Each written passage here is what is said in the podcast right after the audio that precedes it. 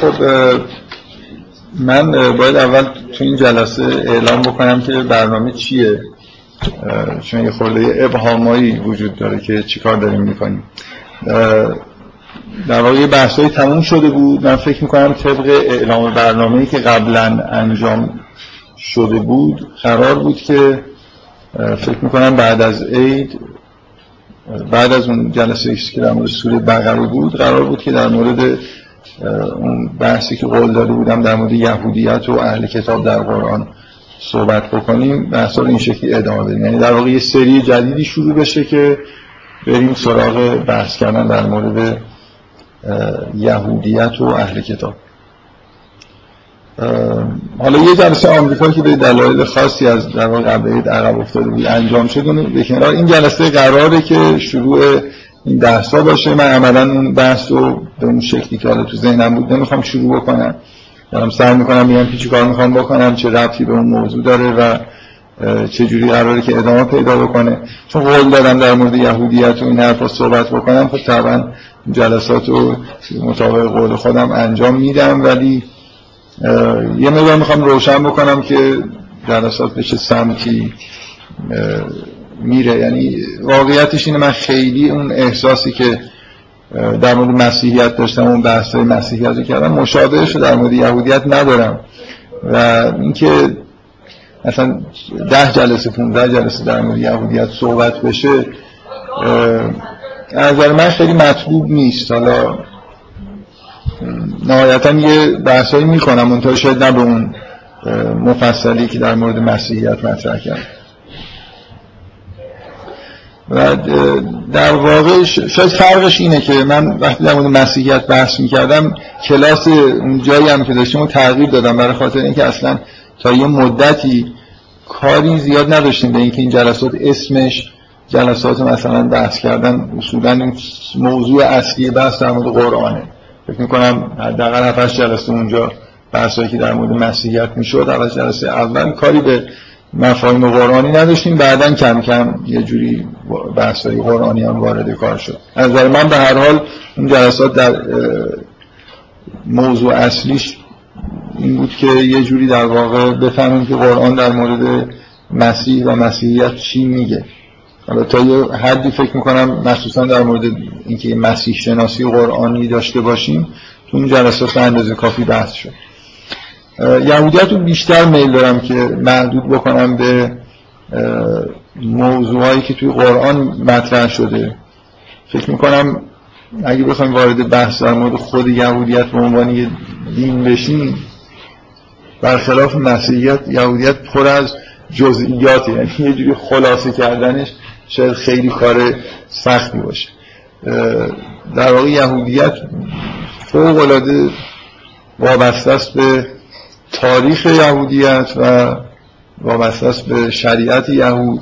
هر دوتا اینا موضوعی خیلی پیچیده و مفصلی هستن.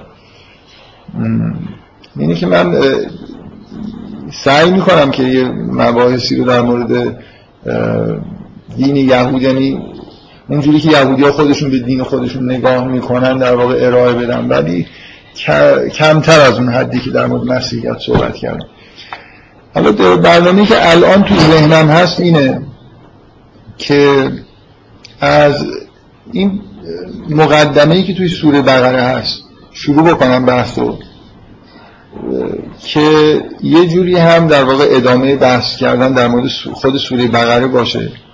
چون واقعا یه جلسه بحثی که در مورد سوره بقره کردم همیشه برای من این مشکل پیش میاد وقتی یه چیزی رو خیلی مختصر و مفید میگم.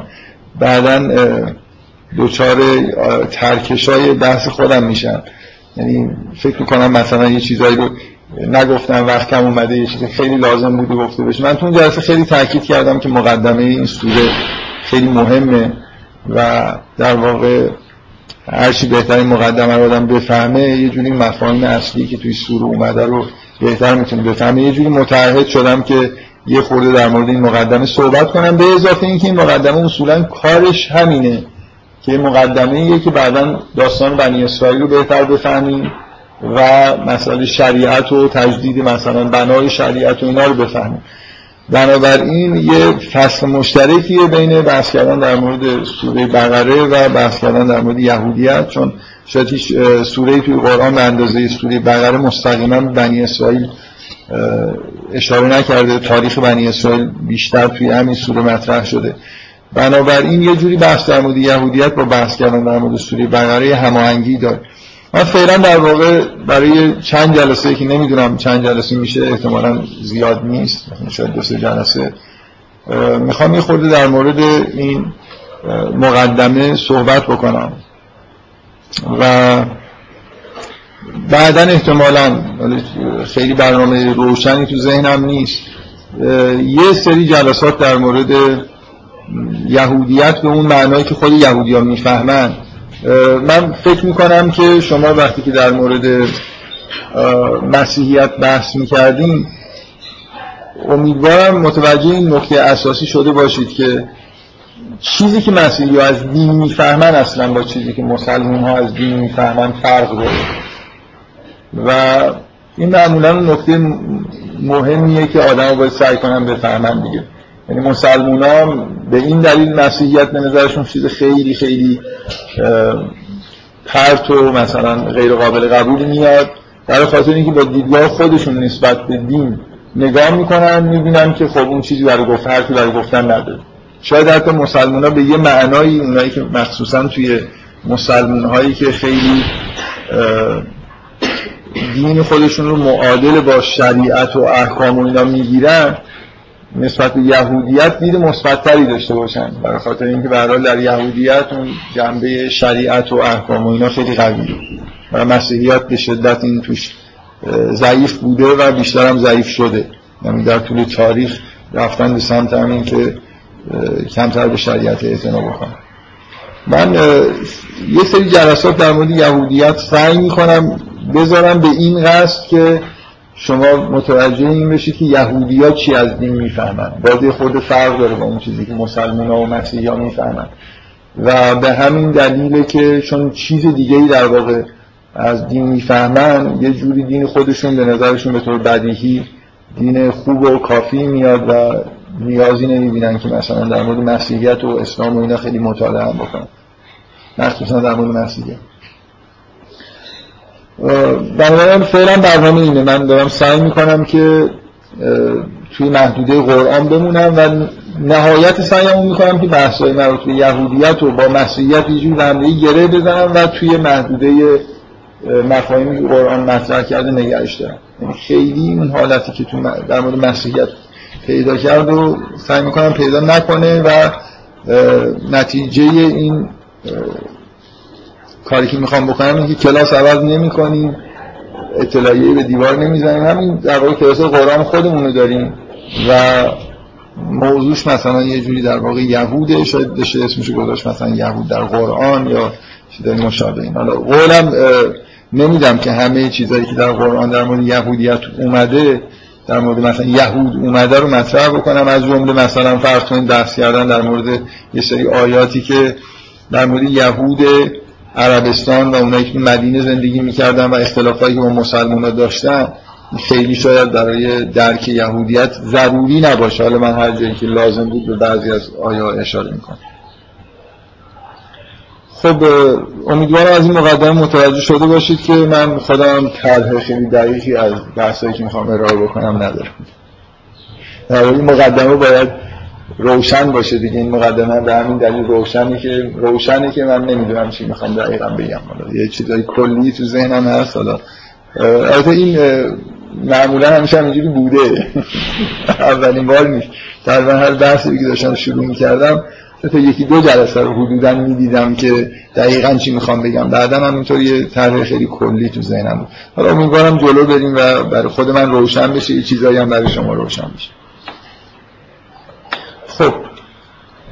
پس فعلا بحثمون در مورد این مقدمه سوره بقره است. از ابتدای سوره تا شروع بحث با در واقع خطابی که با بنی اسرائیل میشه با این فرض که داستان آفرینش تو قرآن که در واقع قطعه آخرین مقدمه است رو چون مفصلا در موردش بحث کردم قرار نیست در موردش خیلی بحث بکنم. فقط فرض می‌کنم که می‌دونید اون داستان موضوع چی بوده و ازش استفاده می‌کنم ولی اینجوری که نگاه کنید در واقع میشه سه صفحه اول دیگه یعنی صفحه کوچیک اول رو بذارید کنار طبق این قرآنی که دست ما هست صفحه سه و چهار و پنج.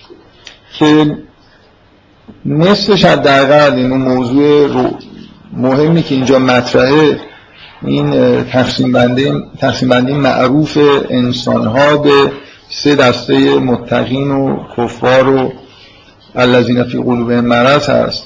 و من در واقع بحث فعلا می‌خوام از اینجا شروع بکنم. و تقریبا می‌تونم بگم که علت اصلی این بحثا هم یه مقدار روشن شدن این مفهوم خاصی که تو قرآن تحت عنوان دسته الذین فی قلوبهم مرض در واقع بهش اشاره شده چون من بارها همینطوری در بحث های مختلف موضوع رو بهش اشاره کردم که من خب تصورم اینه شاید تو همین جلسه سوری بقرم گفتم که بنی اسرائیل در واقع مثال روشن این بیماری هستن و این مقدمه در واقع اینجا اومده با تأکید روی اینها متقین و کفارش خیلی کوتاه در واقع یک صفحه کامل شد بیشتر در مورد این دسته بحث شده با تمثیل با چندین آیه پیاپی که در مورد حالتاشون هست. قراره که ما بفهمیم که این آدم ها چجور آدمایی هستن این مرض چیه چجوری گرفتار میشن چجوری خوب میشن و این یه جوری در واقع ربط داره به محتوای سوره درک تاریخ بنی اسرائیل. و آدمایی که شبیه بنی اسرائیل هستن که عبارت باشن از ماها. بقیه آدم بقیه آدم مذهبی هم همه در واقع در این موضوع اشتراکی دارن. من روی این موضوع هم فکر می‌کنم چند بار تاکید کردم که به شدت فکر توی جلسه سوری بقری گفتم با تاکید که واقعا این برداشت انحرافیه که متاسفانه خیلی شیوع هم پیدا کرده که بحثایی که قرآن مطرح می‌کنه در مورد بنی اسرائیل یه عده می‌خوان نتیجه بگیرن که قرآن می‌خواد بگه که بنی اسرائیل آدمای خیلی بدی مثلا هستن. ببینید چقدر اینا آدمای بدی هن به عنوان یه قوم مثلا خلافکار و خرابکار و اینا. و مخصوصا از وقتی که این موضوع اسرائیل و فلسطین و این حرفا پیش اومده و مسلمان ها به شدت تمایلات ضد یهودی پیدا کردن خب این آیه ها رو خیلی جا رسما تحت این عنوان در واقع مطرح می‌کنن و من فکر کنم تو اون جلسه اشاره کردم که این واقعا دیدگاه عجیبیه برای خاطر اینکه بنی اسرائیل در واقع قوم فرزندان ابراهیم هستن قوم برگزیده ای هستن که خداوند از بین همه مثلا اقوام جهان اینا رو برگزیده و اگر اینا آدمای ناپاک و خیلی بدی هستن بدترین قوم دنیا هستن خب این که تناقض داره دیگه برای خداوند اینا رو مثلا به این عنوان برگزیده؟ به نظر از لحن قرآن همیشه اینجوری برمیاد که در ابراهیم شایستگیهایی داشت این شایستگی ها به نحوی در ذریه‌اش هم وجود داشت و این دلیل برگزیدن آل ابراهیم مثلا برای منظور رسالت و شریعت بود و طبعا حالا اینکه خب بنی اسرائیل مورد خطاب قرآن هستن و در مورد ایرادا و چیزایی که زندگیشون داشته مدام در قرآن یه تذکراتی داده میشه یا حتی یه آیه های یه مقدار عجیبی مثل همین آیه ای که میگه اینا احرسن ناس علا حیات هستن. که حریصترین مردم به حیات دنیا هستن خب اینا در واقع یه جور جای بحث داره دیگه. من, من به شدت مخالف اینجور برداشت هستم. این بنی اسرائیل قومی هستن که یه ارتباط خاصی با خدا داشتن و خداوند در واقع یه جوری عنایت خاصی به اینا داشته. در قرآن مدام شما اینو می‌خونید که اینا فز... که اینا رو فضیلت داده خداوند در همه عالمیان. و برای اون نوع قرائت که مثلا بنی اسرائیل رو بدترین قوم مثلا دنیا یه جوری می‌دونن بعضی ها و این آیه ها رو یه جوری بر علیه این قوم می‌دونن. در به نظر من یه جوری برداشته شاید نجات پرستانه می‌خوام بکنن از ضد نمی‌دونم چی باید بگم نجات پرستانی یعنی آدم نجات خودش رو بپرسته. یعنی مخالفت با یه نژاد خاص نجات پرستی نیست. چیه؟ نجات ستیزی مثلا. آره یه جور برداشت های نجات ستیزانه ازش دارن که بر علیه در واقع مثلا حالا نژاد سامی یا بر علیه قوم یهود. به دلیل مشکلاتی که حالا از همیشه هم بین ادیان مختلف بوده. من, من فکر می‌کنم که بنی اسرائیل مورد بذارید من یه نکته بگم. اونم اینه که خیلی ها این اشتباه رو در مورد خطاب ها و اتاب هایی که خداوند توی قرآن در مورد پیغمبر خود ما داره هم مرتکب همین اشتباه میشن یعنی همین برداشت اشتباه رو دارن شما رفتار خدا با مثلا فرض کنید حضرت عیسی یا نمی‌دونم حضرت ابراهیم حضرت نوح اینا رو کمتر می‌بینید شما حضرت نوح رو در حال رسالت نمی‌بینید یه. خداوند از دور انگار داره روایت می‌کنه که نوح مثلا چطور بوده چطور نبود. اینکه رفتار خداوند با مثلا یه آدمی مثل پیغمبر یه سختگیری هایی توش هست به دلیل اینکه خدا هیچ چیزی رو کوچکترین خطایی رو مثلا از یه آدمی مثل پیغمبر نمیپذیره. یعنی می‌خواد که پیغمبر یه جوری به کمال مطلق انگار برسه. بنابراین یه نوع سختگیری در مورد پیغمبر شما می‌بینید دیگه. در قرآن بارها این حالت وجود داره که سرزنش میشه پیغمبر. من می‌خوام بگم سر، سرزنش شدن پیغمبر برای بعضی ها این شبه رو ایجاد می‌کنه که انگار مثلا خدا از ابراهیم و نمی‌دونم مسیح و اینا رو خود انگار بیشتر تحلیل می‌گیره و پیغمبر ما انگار یه پیغمبر درجه دومه که اینقدر مثلا اشتباه می‌کنه. هی خدا میگه چرا اینجوری کردی چرا اونجوری کردی. نکته اینه که شما اون نحوه تعامل مثلا خداوند با حضرت مسیح یا حضرت ابراهیم در طول زندگیشون رو نمی‌بینید. یه نمایی از دور می‌بینید و بیشتر حالت مدح و مثلا یه جوری رضایت ابراز رضایت کلی داره. مخصوصا اینکه اونا در قید حیات نیستن. کارشون تموم شده. شما از اون چیزی که در مورد رابطه خدا و پیغمبر توی قرآن می‌بینید باید نتیجه بگیرید که رابطه خدا با بقیه پیغمبر هم همینجوری بوده. یعنی کوچکترین لغزشی اگه می‌خواستن بکنن مثلا ایرادایی که به پیغمبر در قرآن گرفته میشه از این نوع که نزدیک بود که مثلا نزدیک بشی به این که یه اشتباهی بکنی.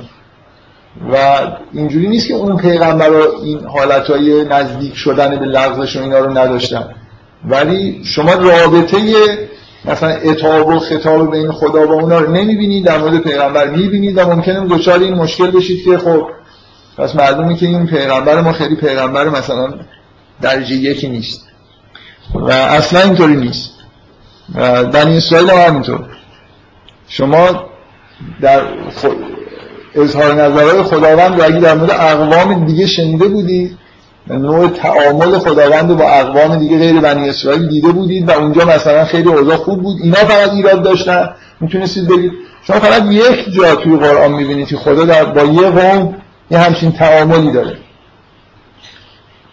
من دارم از برای سرکوب کردن نجات ستیزی مغازه نجات پرستانه می‌گیرم. بذارید بگیرم یه خورده. شما بنی اسرائیل با مسلمان ها مقایسه بکنید. من من واقعا این تصوری گاهی می‌کنم که الان اگه یه پیغمبر دیگه می‌تونست بیاد و خداوند یه بار دیگه یه کتاب نازل می‌کرد چی در مورد مسلمان ها این کتاب ثبت می‌شد؟ که شما چی کرد؟ یعنی این چیزهایی که در مورد بنی اسرائیل گفته شده رو بذارید واقعا یه مقایسه بکنید با تاریخ اسلام.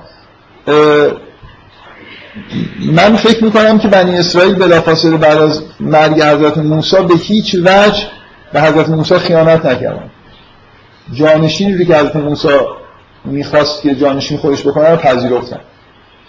مسلمان نپذیرفتن مسلمان از همون روز بعد از وفات پیغمبر در واقع به دین خودشون خیانت به پیغمبر خودشون خیانت کردن. نوه پیغمبر رو با فاصله کمتر از پنجاه سال تیکه پاره کردن. شما کجا توی صد سال اول بنی اسرائیلی همچین فجایعی می‌بینید خیلی سر به راه در بودن بنی اسرائیل مثل مسلمان. از یه جهاتی چون تاریخ مسلمان رو اصلا تاریخ اسلام خیلی به نظر من وضع چیزی داره فجیعی داره. از میزان اطاعتی که مسلمان ها از نسبت پیغمبر و دین خودشون داشتن. و اینکه شما توی قرآن می‌بینید خیلی با لذت می‌کنن بله مثلا این بنی اسرائیل چقدر آدم های بدی بودن و فلان اینا. واقعا نتیجه بیخبری از خودشونه. من من فکر می‌کنم که شاید اگه حالا بنی اسرائیل هم برای خودشون البته موجوداتی بودن. یه کارهای عجیب و غریبی می‌کردن. ولی مثلا ببینید من کل این ماجرای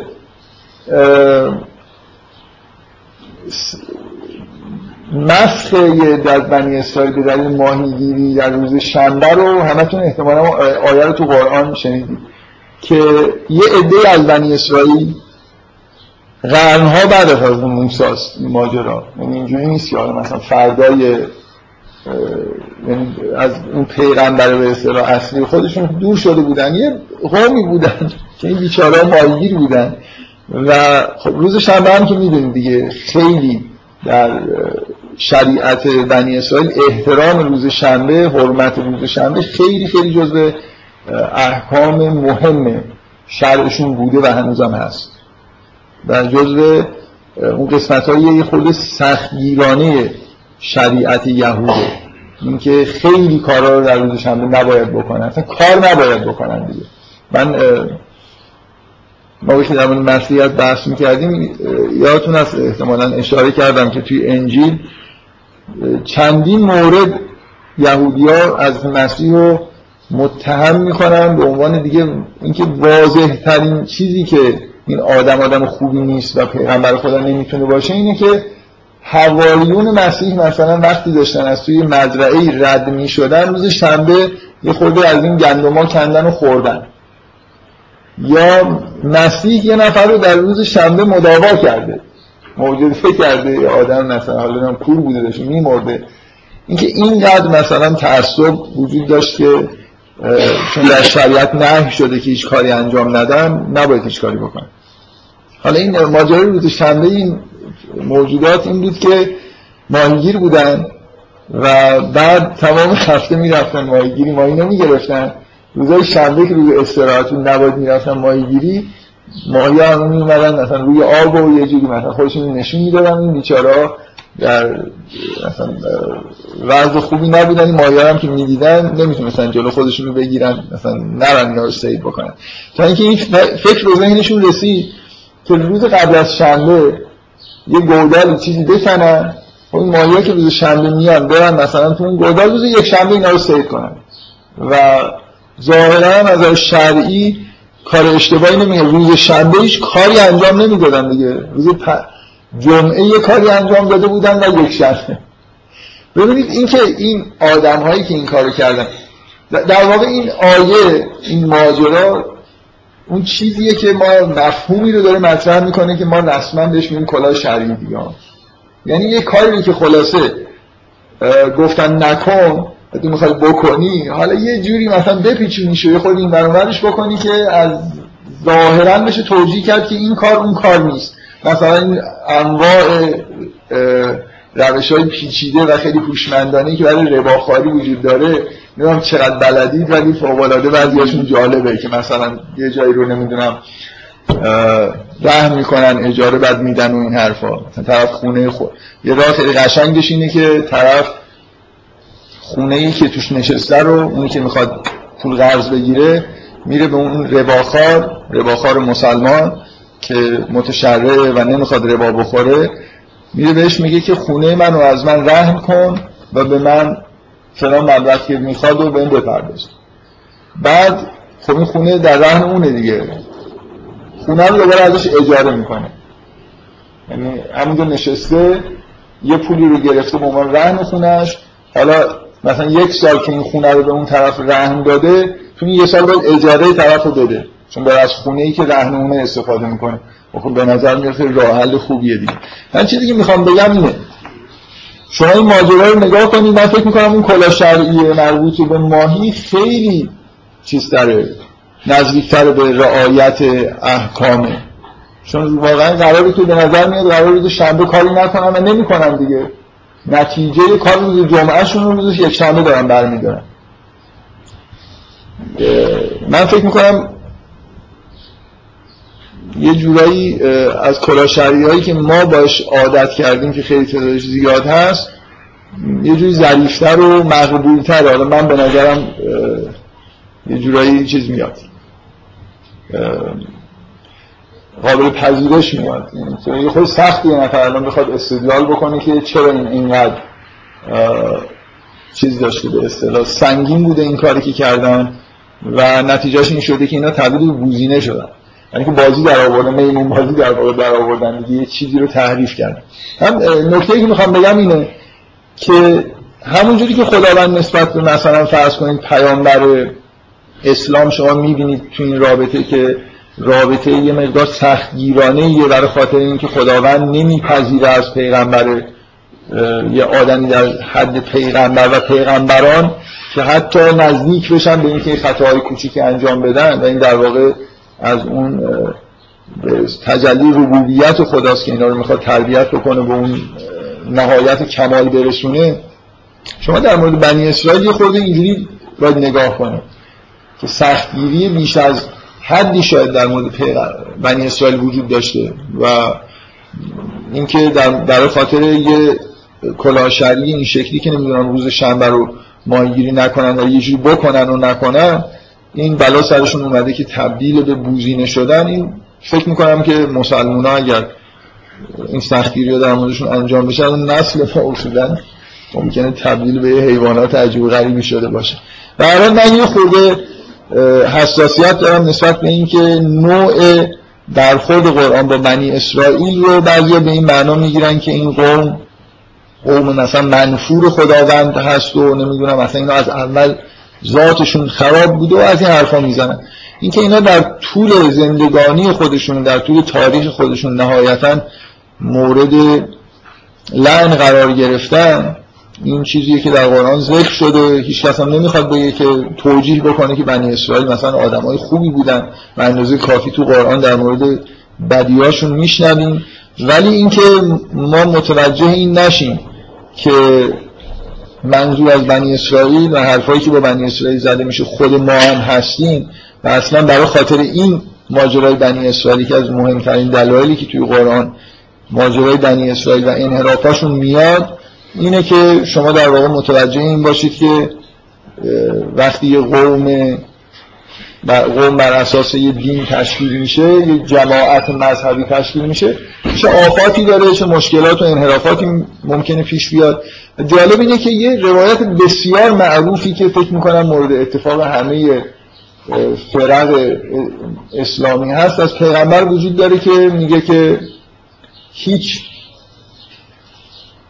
بلایی مثلا سر بنی اسرائیل هیچ انحرافی در بنی اسرائیل به وجود نیومد مگر اینکه شما هم دچار همون مشکل میشید در آینده. یعنی این با سراحت در واقع پیغمبر این خط فکری رو به مسلمان داده که این چیزهایی که البته بنی اسرائیل تو قرآن نوشته وقتی دارید می‌خونید خودتون رو مد نظر داشته باشید ببینید شما اینجوری نشید.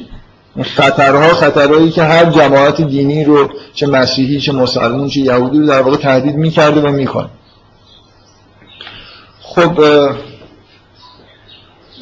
به هر حال من تصورم در مورد سوره بقره اینه که این الذین فی قلوب مرض در ابتدای این سوره با نسبتا تفصیل نسبت دو تا سنف دیگه ای که اینجا مطرح هستن مطرح شده برای خاطر اینکه بعدم شما در واقع یه جوری جماعت بنی اسرائیل می‌تونید بر اساس این ایده کلی که اینجا گفته شده در واقع تحلیل بکنید رفتاراشون و به همین دلیل مقدمه فهمیدنش برای فهمیدن جریان بنی اسرائیل و یهودیت و کلا ادیان و شریعت و این حرفا مهم.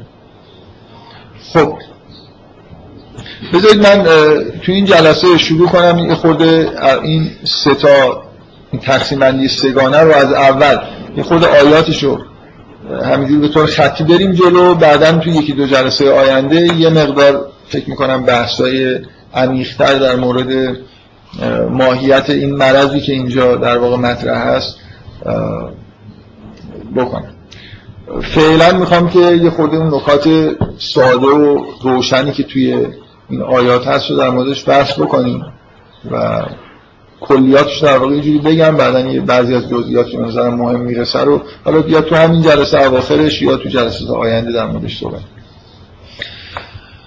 بذارید شروع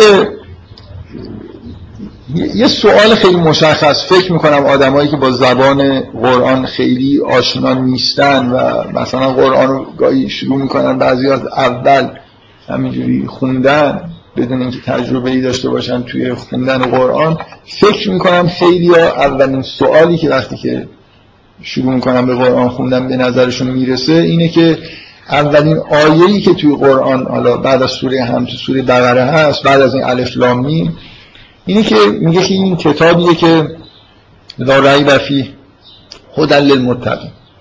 خیلی در واقع اولین سوالشونه که این کتاب چه فایده ای داره که متقین رو هدایت می‌کنه؟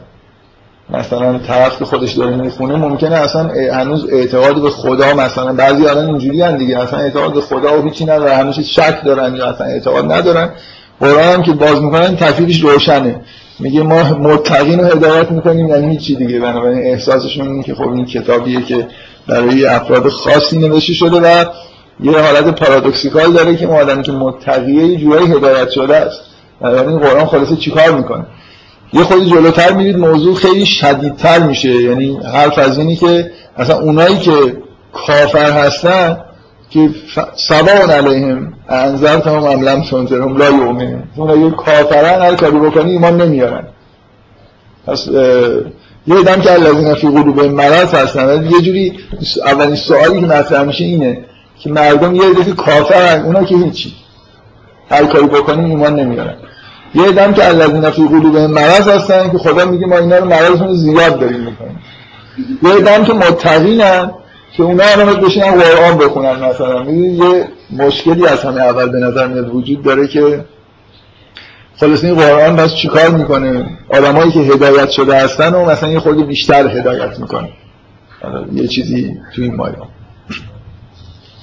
که این فکر کنم به طور روشن نمونه اینه که خورده فضای زبان قرآن یه نفر وقتی باش آشنا نیست همینجوری خب ممکنه همشه قرائتی از همین ابتلا داشته باشید یعنی اینکه به زبان قرآن آشنا باشه نفر یا نباشه مثلا اینکه خداوند همه چیز رو به خودش نسبت میده یا مثلا فرض کنید.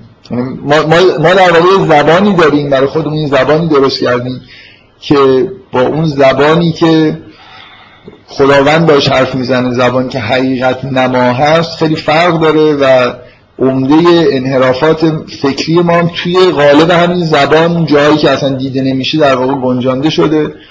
نمونهش این که مثلا ما تو زبان خودمون خیلی افعال مجهول در مورد یه سری چیزهایی به کار می‌بریم که در قرآن اینجوری نیست. مثلا فرض کنید ابر آمد باران آمد. اینا که مثلا آمدن رو به خود ابر و باران نسبت میدیم. یا همه چیز خیلی چیزای مجهولی که مجهول معمولا معنیش یه جوری اینه که فاعلش معلوم نیست. یا حالا معمولا اینجوری که فاعل نداره.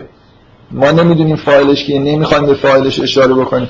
خیلی از این چیزای ترفندهای زبانی که ما داریم تو قرآن در واقع رعایت نمیشن. و بعد وقتی که رعایت نمیشن ما دچار سوء تفاهم میشیم برای خاطر اینکه در واقع اون مشکلاتی که توی زبان هست رو بهش عادت کردیم. بذارید یا مثلا فرض کنید مفهوم هدایت بعضی از واجه هایی که توی قرآن گفته میشه کاملا یه معنی مشخصی دارن که شما وقتی قرآن می‌خونید همین فرض کنید تقوا هدایت ایمان باید با این واژه ها آشنا بشین. و همه این واژه ها توی عرف کلام آدم های مذهبی دگرگونی پیدا کرده که به نظر می‌رسه که بعضیاش خیلی دور شده. از اون معنای اصلیش بعضیاش کاملا حالتهای برعکس پیدا کردن حتی. من این نمونه های قبلا توی اون بحث های واژه شناسی بهش اشاره کردم. و نتیجهش هم اینه که در حال یه آدمی با همین واژگان مرشین دینی با همین ادبیات خاص گرامری که ما صحبت می‌کنیم بخونیم نتیجه ای که از یکی دو صفحه اول قرآن می‌گیره همینه که قرآن تقریبا به درد هیچ کسی بغیر از اونایی که جزو افراد هدایت شده اصلا نمی‌خوره و هیچ به نظر نمیاد هیچ کاری انجام میده بذارید من به جای اینکه این شبه رو جواب بدم از همین ابتدا در واقع شروع بکنم. این اوصاف متقین و کفار و اینا رو یه خورده بگم. این قسمت هایی که مختصر هست رو هم خب کمتر توضیح میدم. بیشتر واقعیتش اینه که بیشتر هدفم اینه که همونطوری که از ظاهر همین آیات برمیاد متمرکز بشم روی اون قسمت الذین فی قلوب مرض که به بحث آینده ما یه جوری رفت پیدا بکنه.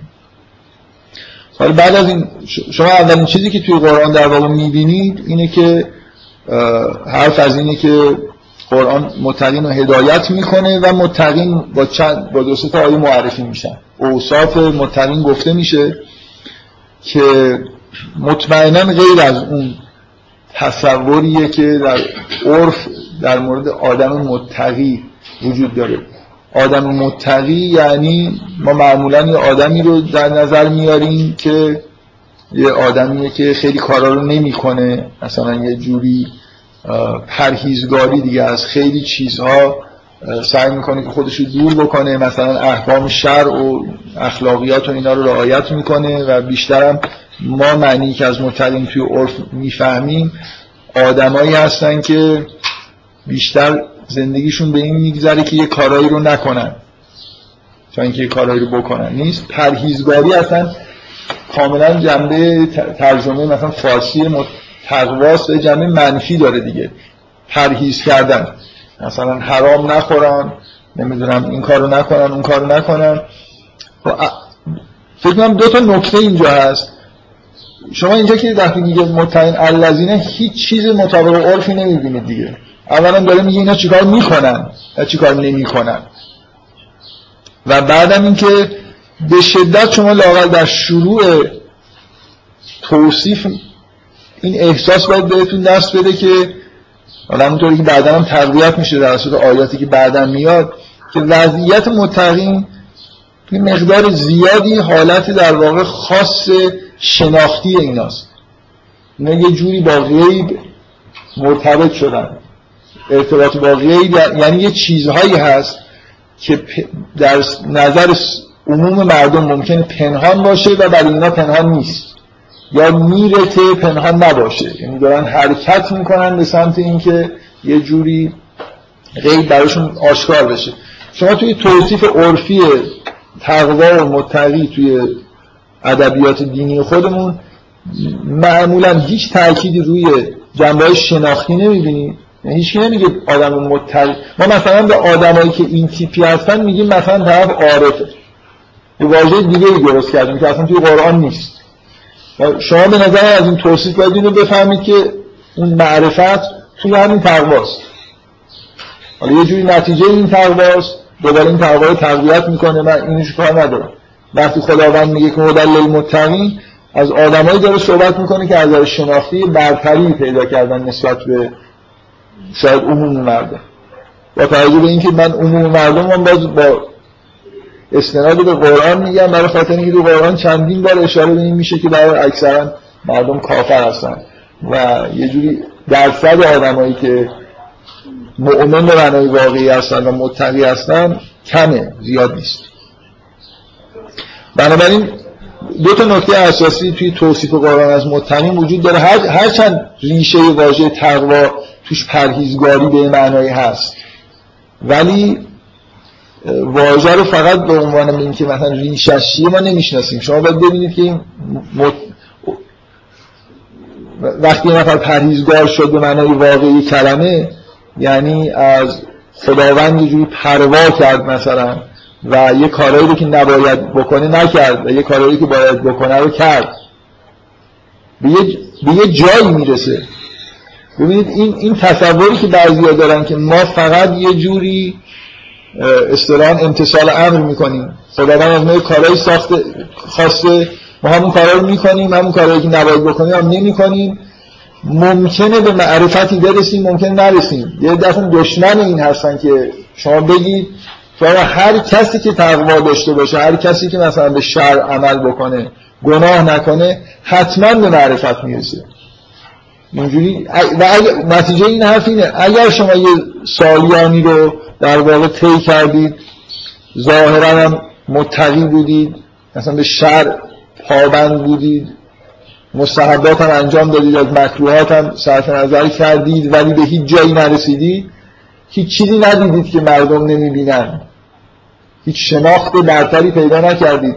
به هیچ معرفت خاصی نرسیدید. به اصطلاح آمیانه که ما میگیم عارف نشدید یه جای کارتون ایراد داره. اینکه خود بعضی هم مثلا تصورشون اینه که خب ما این کار رو داریم می‌کنیم بعد خداوند در اون دنیا عوضش به ما میده. من من فکر می‌کنم که چیزی که توی قرآن هست اینکه خداوند در اون دنیا پاداش میده اون که بحث جداست. ولی تقوا یه نتایجی داره که بلافاصله ظاهر میشه. هر آدم مت...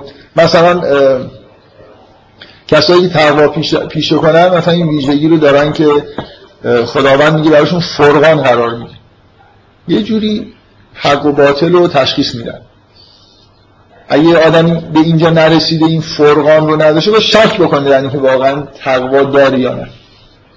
برای خاطر اینکه ما معمولا در واقع اون انحراف اصلی که توی نه فقط همه ادیان تو همه چیز بشر در واقع دوچارش میشه اینه که یه جوری همه چیز رو به زواهر تقلیل میده دیگه.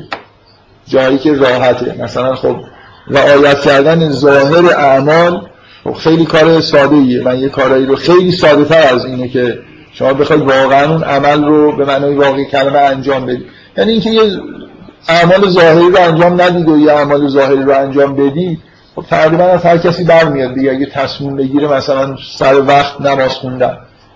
به معنای این دقیقا ما اتفاقا واژه های قشنگ هم درست کردیم. میگیم نماز خوندن. برای اینکه کاری که می‌کنیم واقعا اقامه صلات اون معنایی که تو قرآن هست نیست. ما حالا خوشبختانه تو زبان فارسی لاقل کلمه اقامه صلات رو به کار نمی‌بریم چیز معادلش حتی نمیگیم نماز رو می‌خونیم.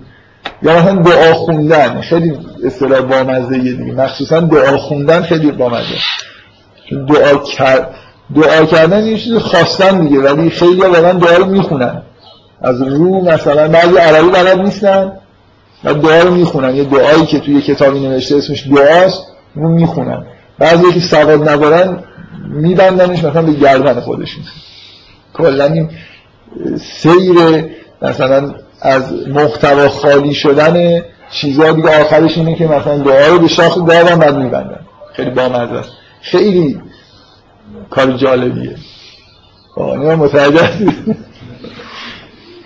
اون چیزی که به خودشون میبندن گاو هم میشه دست دیگر توهین بزرگتر از این نمیشه یه نفر به خودش بکنه که مثلا آیه قرآن و چشم زخم و این چیزا و این یکات میبندن میبندن میبندن به شاخ مثلا گاو آره خلاصه این نکته ای که اینجا وجود داره اینه که متقین آدمای برجسته ای هستن که هم ویژگی های شناختی خاصی دارن یه جوری جدا شدن از عموم مردم چیزایی انگار می‌بینن که دیگران نمی‌بینن چیزایی احساس می‌کنن که دیگران احساس نمی‌کنن. این معنی یؤمنون بالغیب یه جوری با چیزهای پنهان انگار یه رابطه پیدا کردن. و اینکه اعمالی انجام میدن. بیشتر از اون که نتیجه تقوا اوصاف متعین اینه که اینا اهل اقامه صلات هم اقامه صلات هم قبلا در موردش توضیح دادم که یعنی ساعاتی از روز رو به توجه مطلق به خدا اختصاص دادن که خب معمولا همراه با حالت عبودیت و پرستشه به طور طبیعی. یعنی مثل اینکه همه چیز رو فراموش کردن و فقط و فقط توی لحظه های خدا رو در نظر داشتن. چون مفهوم سلات اصلا از لغوی هم از همینجا میاد. و اینکه از چیزهایی که به اصطلاح رزقشون هست انفاق می‌کنن. و بذارید من در مورد انفاق می‌خوام یه خورده مفصل صحبت بکنم به دلیل خاصی. ولی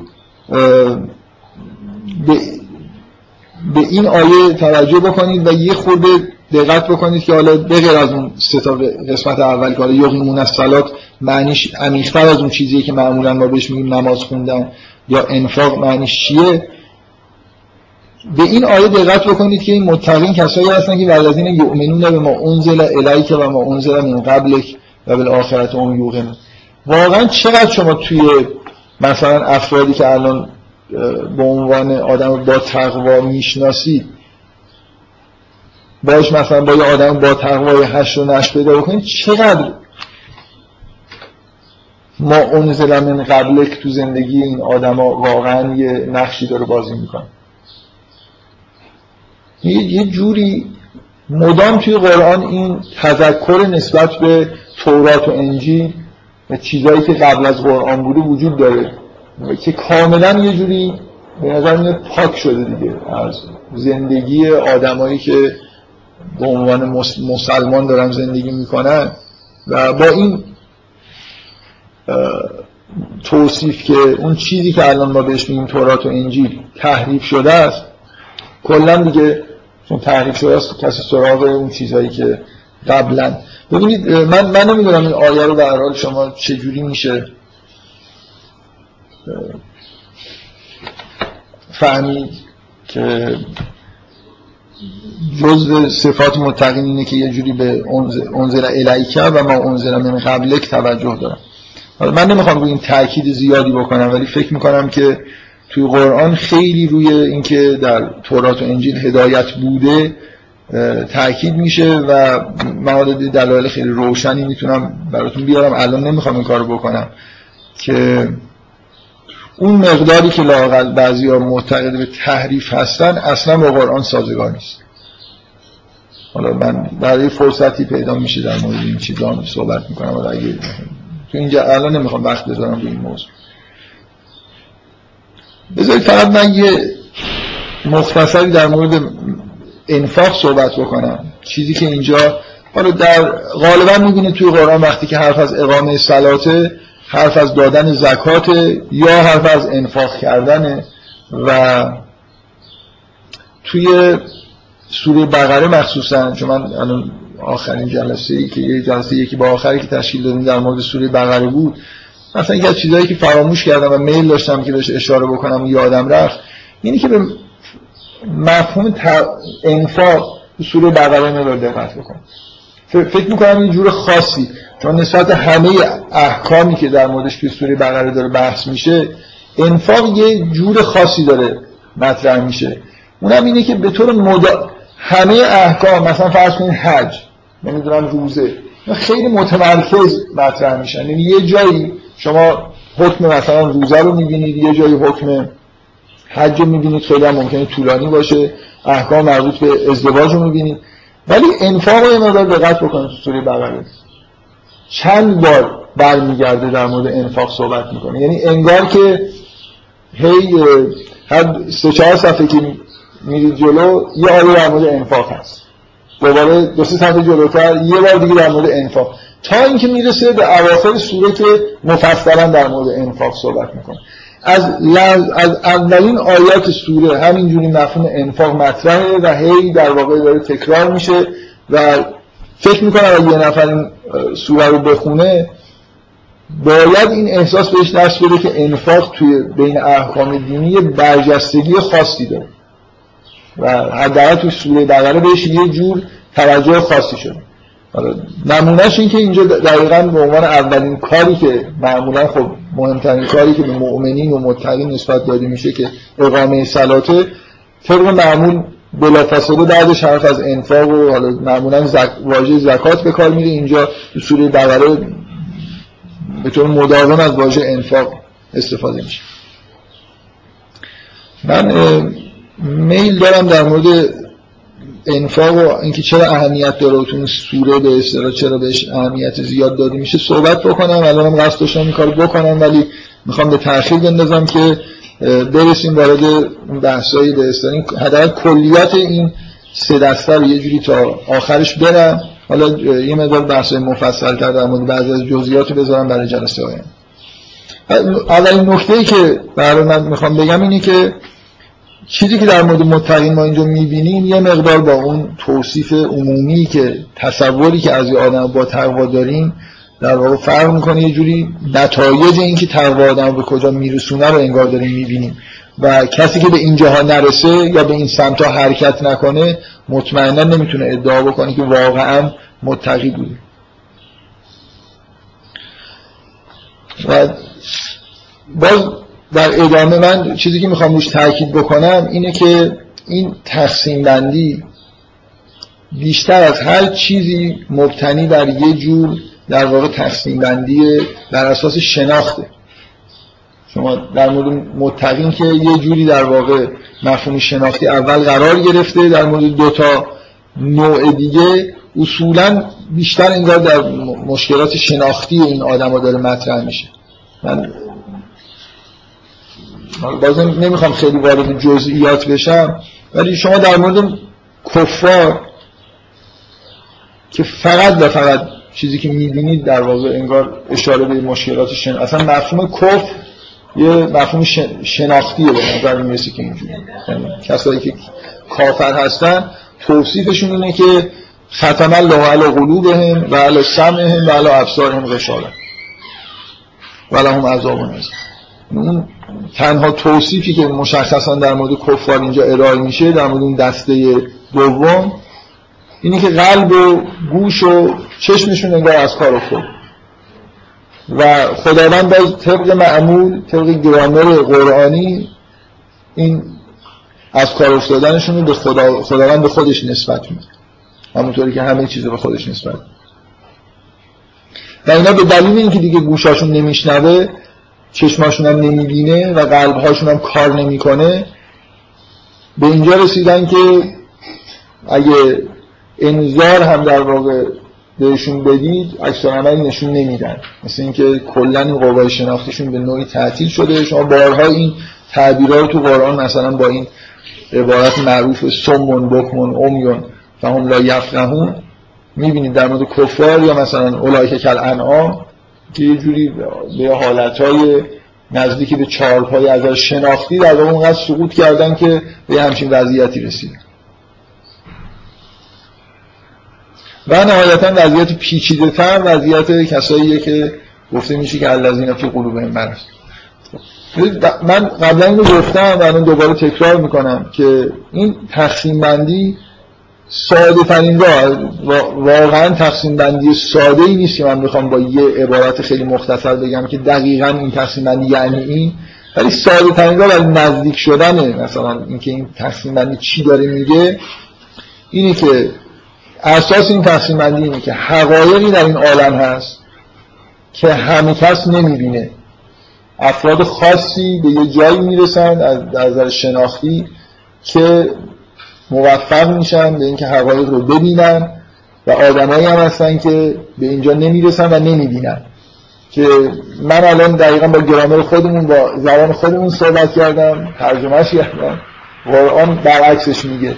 اونایی که به اون جایی نمی‌رسن که ببینن یه کاری انجام دادن نه اونایی که به یه جایی می‌رسن. موفق شدن به اینکه اونا هستن که موفق شدن که نبینن. یعنی کارهایی کردن که بلای سرشون اومده. یعنی روال طبیعی رشد انسان اینه که به یه جایی برسه که حقایق رو ببینه ولی یه عده‌ای هستن که به دلیل کار در ایده کلی دینی توی قرآن مشخصا اینه که تقوا و نمی‌دونم ایمان و اینا اینا یه وضعیت خیلی طبیعی بشره.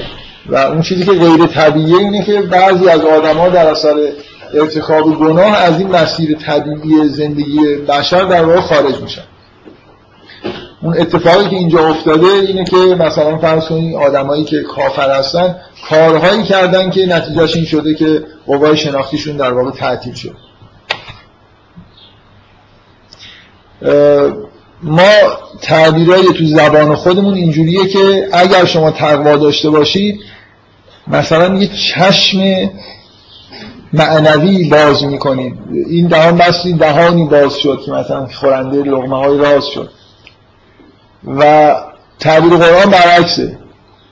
اینکه اونا یه کاری می‌کنن که چشمشون کور میشه. اونا یه کاری می‌کنن. یعنی اون چشم به معنای واقعی کلمه همونه که مراتب داره. یعنی برای مثلا فرض کنید دیدن محسوسات هست و خیلی چیزهای دیگر هم مثلا می‌تونه ببینه. قلب همینجور. این طبیعیش اینه یه هستن که چشم خودشون رو کور کردن یه عده در واقع این این توصیف هایی که تو قرآن هست که قلب بعضیاشون مه شده بعضی بعضیاشون سمعشون نمی‌دونم از کار افتاده و چشمشون هم در یه پوششی قرار گرفته. اینا زحمت کشیدن که بلای سر خودشون آوردن که از حالت طبیعی خارج شدن. وضعیت مؤمنین از نظر شناختی در وضعیت طبیعی خب ساده ترین راه برای وارد شدن به بحث اینه. حقایق حقایقی هست که بعضی ها می‌بینن و بعضی ها نمی‌بینن. اونایی که نمی‌بینن دو دسته هستن. اونایی که معتقدن که اصلا وجود نداره و ندیدن خودشون رو در واقع میپذیرن و قبول دارن که به نوعی اصلا به اینکه همچین حقایقی وجود داشته باشه اعتقاد ندارن. حتی به زبان ازشون بپرسید حاضر نیستن بگن که چیزی هست. ولی گروه دیگه ای وجود دارن که حقایق رو نمی‌بینن ولی ادعا می‌کنن که می‌بینن. اینکه این سه دسته خلاصه از اینجا میاد که آدما در واقع دو دستن اونایی که می‌بینن اونایی که نمی‌بینن. از بین اونایی که نمی‌بینن دو دسته هستن. یه میگن که نمی‌بینن و خب اعتقادم ندارن و یه دم هستن که نمی‌بینن ولی ادعای دیدن به نوعی دارن. ادعای ایمان دارن ادعا دارن که و این طبیعیه دیگه. برای خاطر اینکه وقتی شما مثل یه آدم کوری که قبول ممکنه اگه مثلا یه کور مادرزاد جا داره که در شک داشته باشه اگه تعداد کورا زیاد باشه اینکه اصلا رنگ چیزی که وجود داره یا نداره. و وقتی یه نفر یه چیزی رو نمی‌بینه اصلا باش برخورد نکرده فهمیدن اینکه یه چیزی وجود داره که من نمی‌فهمم خود سخته دیگه. راحت نیست شما قبول بکنید که یه چیزی هست که من باش مثلا هیچ رابطه ای ندارم. می‌تونید به طور طبیعی منکر اگه تعداد زیاد باشه به طور طبیعی اتفاقی که میفته اینه که منکر این میشن که چیز دیگه غیر از این که من می‌بینم وجود داره. در حال اینجا یه همچین راه ساده ای برای فهمیدن این که در مورد چی داریم بحث می‌کنیم هست. اونم اینه که این گروه سوم که گروه پیچیده تری هستن آدمایی هستن که به اون مراتبی که باید برسن یعنی به اون رشد شناختی که باید برسن نرسیدن ولی فکر می‌کنن که رسیدن بلکه فکر می‌کنن که وضعشون از همه بهتره. و کاملا احساس می‌کنن که ایمان دارن و مثلا هیچ مشکلی هم ندارن. ظاهرا رو به هر حال به نظر می‌رسه که اوضاع اینجوری این یه نکته که شما این سه دسته رو بیشتر از همه اینجا می‌بینید که در مورد مسائل شناختیشون داره بحث میشه. من مخصوصا نمی‌خوام وارد جزئیات آیات بشم.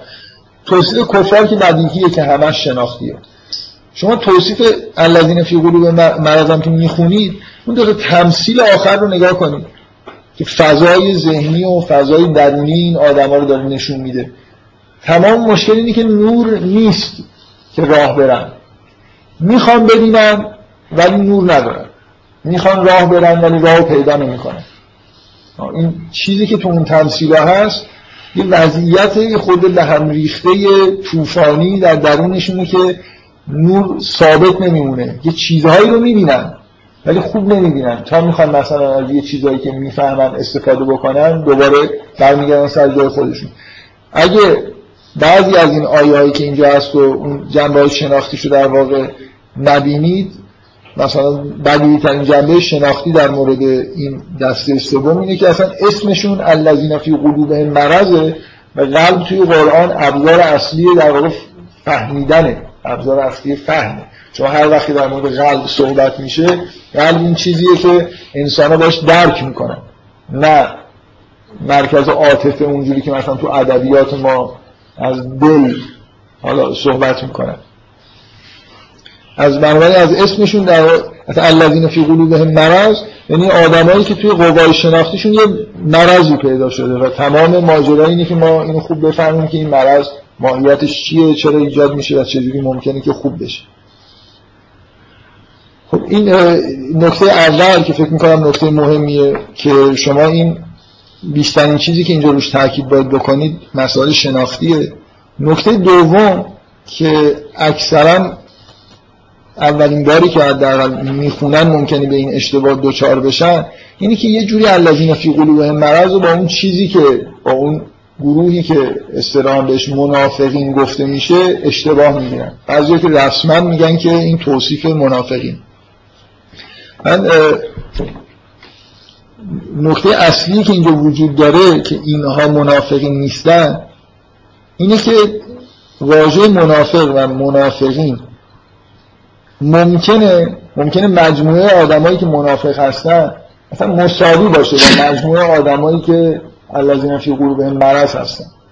شاید در یه جامعه ای منافقین همه دقیقا همشون از همین نوع باشن. ولی نکته اساسی اینه که الذین فی قلوبهم مرض بر اساس یه جور در واقع بحث روانشناختی داره بهشون نگاه میشه و منافق یه ماهیت اجتماعی داره. یعنی شما وقتی از منافقین صحبت می‌کنید یه گروهی رو توی یه جامعه دارید در موردشون بحث می‌کنید. در حالی که اینجا حرفی از حرکت های اجتماعی این آدما نیست. شما دارید روانشناسی اینا رو در واقع بهشون نگاه می‌کنید. اصولا هم منافقین مساوی با مسادیدشون دقیقا الذین فی قلوبهم مرض نیستن. چرا؟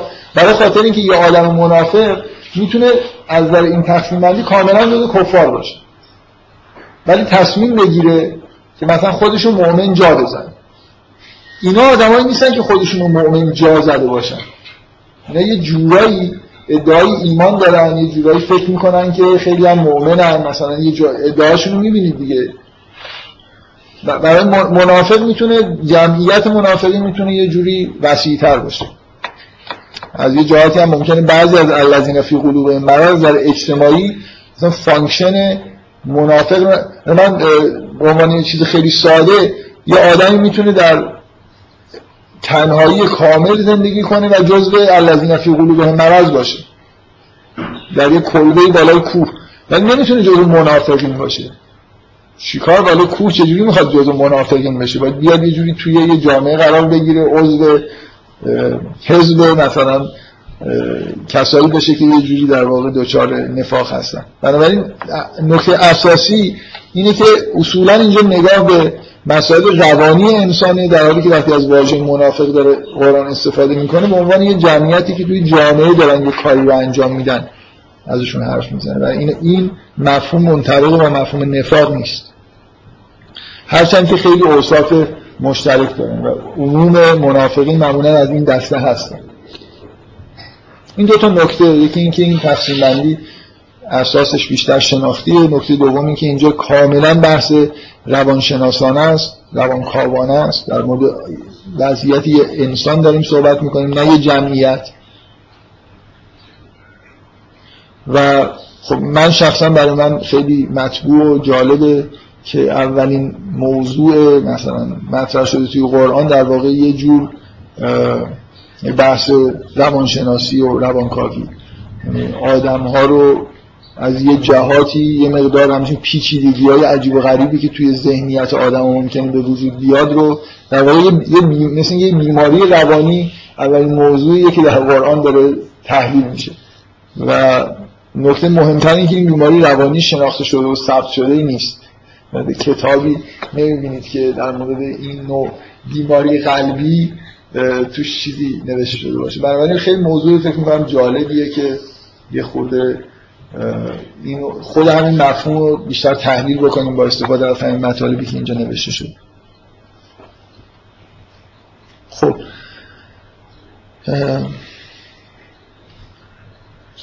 بذارید من بفهم. یه جایی مرحوم اشاره به خود می‌کنه خیلی هم بحث شناخته نیست. خب بذارید من من فکر کنم یه خوب گفتم شما سوال کردید. خوب من این بود که آیه رو بخونیم بخونیم یکی یکی. و دقیقا یکی دو جایی که به نظر میاد که اینا خیلی شبیه منافقین هستن. مثلا شاید این یکیش بیشتر مورد استناد قرار می‌گیره که وقتی که میگه وسطاش در توصیف اینا میگه و ازا لغو الذین آمنو قالوا آمنا و ازا خلو الى شیاطینهم قالوا انا معکم انما نحن مستهزئون. یعنی به نظر می‌رسه که اینا یه آدمایی هستن که یه شیاطینی دارن که معمولا این شیاطین رو اینجوری ترجمه می‌کنن که اینا یه آدمایی هستن سرکرده های مثلا همین منافقین هستن. اینا وقتی به مؤمنین می‌رسن میگن ما ایمان داریم اونجا که میرن میگن ما ایمان نداریم داریم استهزا می‌کنیم. مثلا این آیه یا این آیه که یخادعون الله والذین آمنوا و ما یخدعون الا انفسهم و ما یشعرون یه جوری نشان دهنده اینه که اینا تو کارشون یه خدعی هست. و بنابراین به نظر می‌رسه که یه جور آگاهی هایی درشون وجود داره. بعد خب آیه هایی که از اون طرف ممکنه به نفع این که اینا در واقع در یه وضعیت شناختی خاصی هستن و اینطوری نیست. حتی یه جوری ممکنه برخلاف اون چیزی که در تصوری که از منافقین وجود داره که آدمایی هستن که مثلا نفوذ کردن توی صف مؤمنین و این حرفا شما مثلا تمثیلا رو بعدا چجوری توصیف می‌کنید توجیه می‌کنید تمثیلا همش اساسش اینه که اینا یه جوری می‌خوان یه راهی پیدا بکنن ولی نمی‌تونن پیدا بکنن. مثلا یه توانی یه کاری رو ندارن یا مثلا فرض کنید که و ایزا غیر لهم لا تفسدو فی الارض قالوا انما نحن مسلمون حالا یه نفر می‌تونه اینجوری برداشت بکنه که این آدما اینم دارن دروغ میگن. یعنی فکر نمی‌کنن که مسلح هستن. می‌دونن که دارن فساد می‌کنن. ولی خب یه خورده به نظر من تعبیر عجیبی اگه اینجوری نگاه کنیم. به نظر می‌رسه که اینا آدمایی هستن که احساس اینو می‌کنن که دارن کار درست انجام میدن یه جاهایی. در حال بذارید من از این بحثی که مطرح شد اینجوری استقبال بکنم که اوضاع پیچیده ای دارن این آدم ها دیگه. شما از این آیات به راحتی نمی‌تونید بفهمید که خلاصه اینا چقدر راست دارن میگن چقدر دارن دروغ میگن. و نسبت به متقین که یه وضع روشنی دارن و نسبت به کفار که اونا وضع روشنی دارن به نظر می‌رسه اینا وضعشون برای خودشون هم روشن نیست. یعنی اون تمثیلان یه جوری همین رو ذهن آدم متبادل می‌کنه. اینا درونشون هم مثلا یه جوری همش رعد و برق و خلاصه گاهی نور هست گاهی نیست. یه جوری وضع عدم ثبات و یه پیچیدگی خاصی تو کار این آدم ها هست. و من تصورم اینه که عبارت والذین فی قلوبهم مرض که شاید مهمترین اسمی که برای اینا گذاشته شده داره حرف از این می‌زنه که اینا مبتلا به یه مرضی هستن. آدمی که مبتلا به مرض شناختی هستن همونطور که این تمثیل ها هم دارن همینو بیان می‌کنن. آدمی که منافق باشه به این معنا که کافره. خیلی خوب می‌دونه چی می‌خواد چی کار می‌خواد بکنه. فقط مثلا یه جایی مثل فرض کنید حرفی که در مورد معمولا توی تاریخ در مورد آدمی مثل این سرکرده منافقین توی مدینه عبدالله بن عبی که یه آدمی بود که دنبال جای و مقام بود. حالا یه دید که دفعه رفتن پیغمبر رو آوردن و مؤمنین زیاد شدن. حالا می‌خواد مثلا پست خودش حفظ بکنه دیگه ناچار. حالا یه شهادت اینو گفته ولی اصلا هیچ اعتقادی به مسائل دینی و اینا نداره. یا مخصوصا آدمای مشرکین مکه که بعد از اینکه پیغمبر اونجا رو فتح کرد همشون مثلا ایمان آوردن. در حالی که همشون منتظر فرصت بودن که یه جوری در واقع همه کارا رو در واقع خراب بکنن. همچنان در درون خودشون علاقهشون به همون دین آب خودشون بود. یعنی این دروغ گفتن به معنی یه نفر بذارید من باز به این واژه توی قرآن اشاره بکنم. وقتی حرف از اینی که یه نفر مثلا میگه که به ما کانون یک زبون آیا این یک زبون یعنی دروغ گفتن به این معنی که ما الان میگیم؟ یا کذب گفتن؟ دو تا با هم خیلی فرق داره. یعنی من ممکنه فکر کنم که دارم راست میگم ولی حرفم درست نیست. من عبارتی که میگم کاذبه برای اینجا یک زبون حساب میشم به حساب قرآن. یک زبون این نیست که نفر اراده بکنه و این حقیقت رو بدونه و دروغ بگه. ما وقتی میگیم دروغ گفتن منظورمون اینه. در حالی که یک زبون شامل کذب به هر معنایی میشه. اینکه یه آدمی که در واقع حرف کاذبی رو می‌زنه جز کساییه که یکذبونه. آره، جز یک کسایی هستن که کذب در واقع تو کارشون هست. به هر حال اینجا یه مجموعه از آیات در مورد این آدم ها وجود داره. حالا من بعدم نمیاد که از اول یه مروری بکنیم.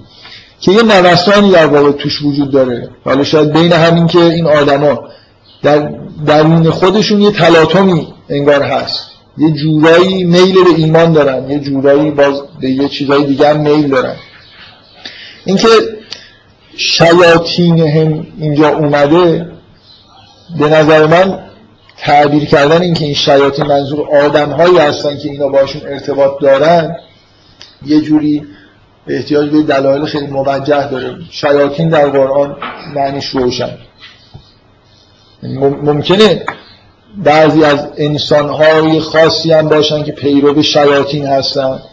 ولی اینکه بهشون شیاطین گفته بشه با آیات قرآن سازگار نیست. یعنی یه نفر باید دلایل خیلی قاطعی داشته باشه که اینجا آیه رو اینجوری بخونه. که اینا پیش یه کسایی میرن که اونا شیاطین اینا هستن. می‌دونی منظورم چیه؟ شما بقیه قرآن و مفهوم شیطان و شیاطین رو توش بخونید ببینید کجا یه همچین عبارتهایی به کار برده شده که منظور از شیاطین بتونه مثلا یه انسان باشه.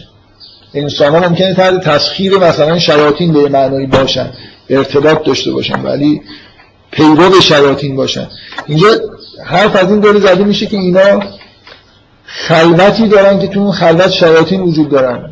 و اینا با این شیاطین انگار خلوتی دارن که اونجا وقتی به شیاطینشون می‌رسن تابع شیاطین خودشون هستن.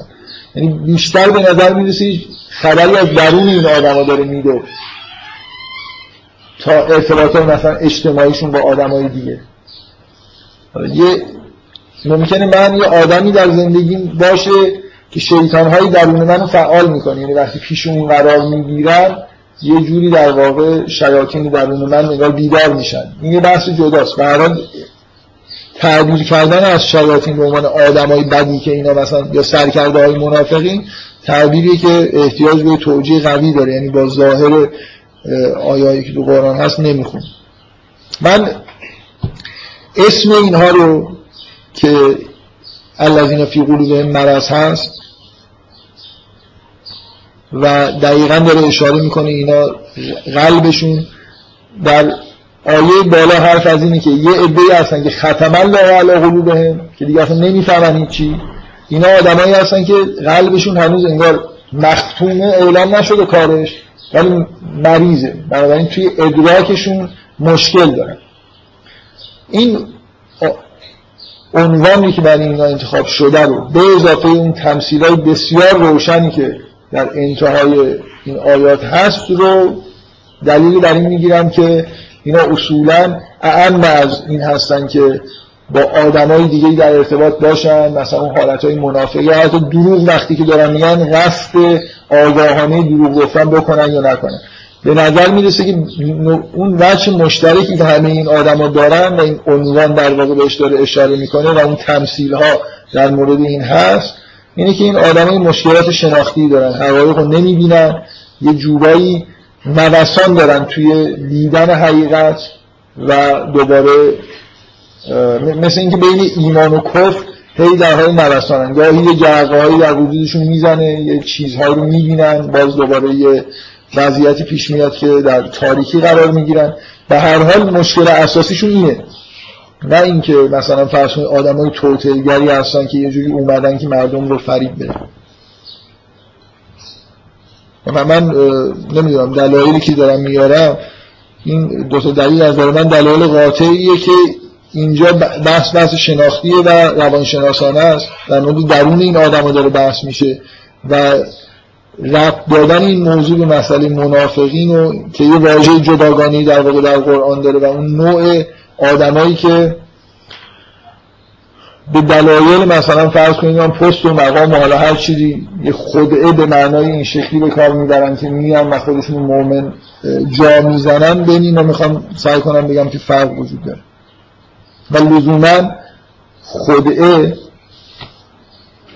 شما همین آیه شما آیه خدعه رو میگه میگه یخادعون الله و الذین آمنوا. شما احساستون اینه که اینجا چون داره حرف از این می‌زنه که اینا خدعه دارن به کار می‌برن در مورد خداوند و در مورد الذین آمنو پس اینا یه جوری تعمد دارن در اینکه این کار رو انجام. یعنی خدعه رو به عنوان یه فعل ارادی دارید ترجمه می‌کنید که یه آدمی می‌خواد که فریب بده. می‌خواد بگید که خدعه معنیش اینه. خب اولا یخادمون الله اینا می‌خوان خدا رو فریب بدن. و ما یخدمون اله انفسم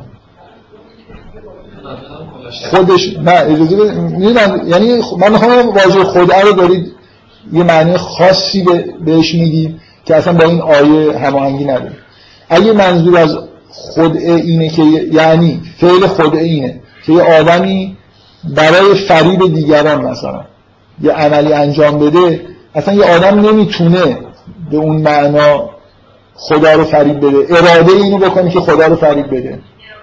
و نمی‌تونه اراده اینو بکنه که در واقع خودش رو فریب بده. اگه اگه فعل خدعه رو یه جوری ترجمه بکنید که یه آدم بتونه خودش رو گول بزنه ما این اصطلاح میگیم دیگه. آدم ها خودشون گول می‌زنن. خودشون گول می‌زنن معنیش این نیست که میشنن فکر می‌کنن با اراده خودشون. خودم یه خود گول بزنم الان من اولین جلسه داشتم در مورد این اینکه یه چیزی دیگه بدید زفت بشه خدعه به کار میبردم. خودم و باعث خنده شما می‌شد. و خندگار اگه یه نفر واقعا بخواد خودشو گول بزنه یعنی تصمیم بگیره که خودشو گول بزنه. بنابراین اگر فعل خود رو میشه در مورد خود آدم به کار برد بنابراین یه مفهوم یه خورده غیر ارادی تر از اونی که شما می‌خواید توی قرآن داره. این تو همین آیه حالا برای قرآن نگاه نکنید. بنابراین به همون معنایی که خودشونو گول می‌زنن یه آدمی این شکلی می‌تونه دیگران رو هم گول بزنه. میگه من منظورم متوجه هستید یا نه؟ یعنی-, یعنی اون چیزی که شما از بازی خود می‌فهمید که باعث میشه که احساس بکنید که اینا به طور ارادی دارن یه فریب هایی به کار می‌برن که شبیه میشن به منافقین دیگه. منافقین آدمایی هستن که معمولا توشون حداقل توشون آدمایی می‌تونه وجود داشته باشه که رسما اومدن و می‌خوان که مردم رو فریب بدن. مثل یه, یه آیه توی قرآن هست که در مورد حالا یهودی ها یا مسیح یهودی هست مثلا. حالا من خیلی حضور ذهن ندارم. در مورد اهل کتاب گفته میشه که در مورد اهل کتاب که اینا به پیروان خودشون میدن که صبح مثلا برید بگید که ما ایمان آوردیم. بعد شب غروب بگید که ما ایمان نداریم و این یه جوری ایمان مؤمنین رو سست کنه. یعنی مثل اول خوشحال بشن که یکی از اهل کتاب مثلا وارد چیزی شده بعد مثلا یه چیزای آماده بکنید. که بگید آره نه اینجا اشکال داره اونجا وارد جمع اونا بشید بعد اشکالات رو مطرح بکنید و بیاید بیرون که یه جوری اینا ایمانشون تضعیف بشه. این خود اصل اون معنایی که ما معمولا خدا رو به کار می‌بریم. به این معنا یعنی نقشه کشیدن و یه کاری انجام دادن آدم نمی‌تونه خودش رو گول بزنه. آدم نمی‌تونه خدا رو گول بزنه. بنابراین حتی یه چیزی خورده ظریفتر از واژه گول زدن توی فارسیه.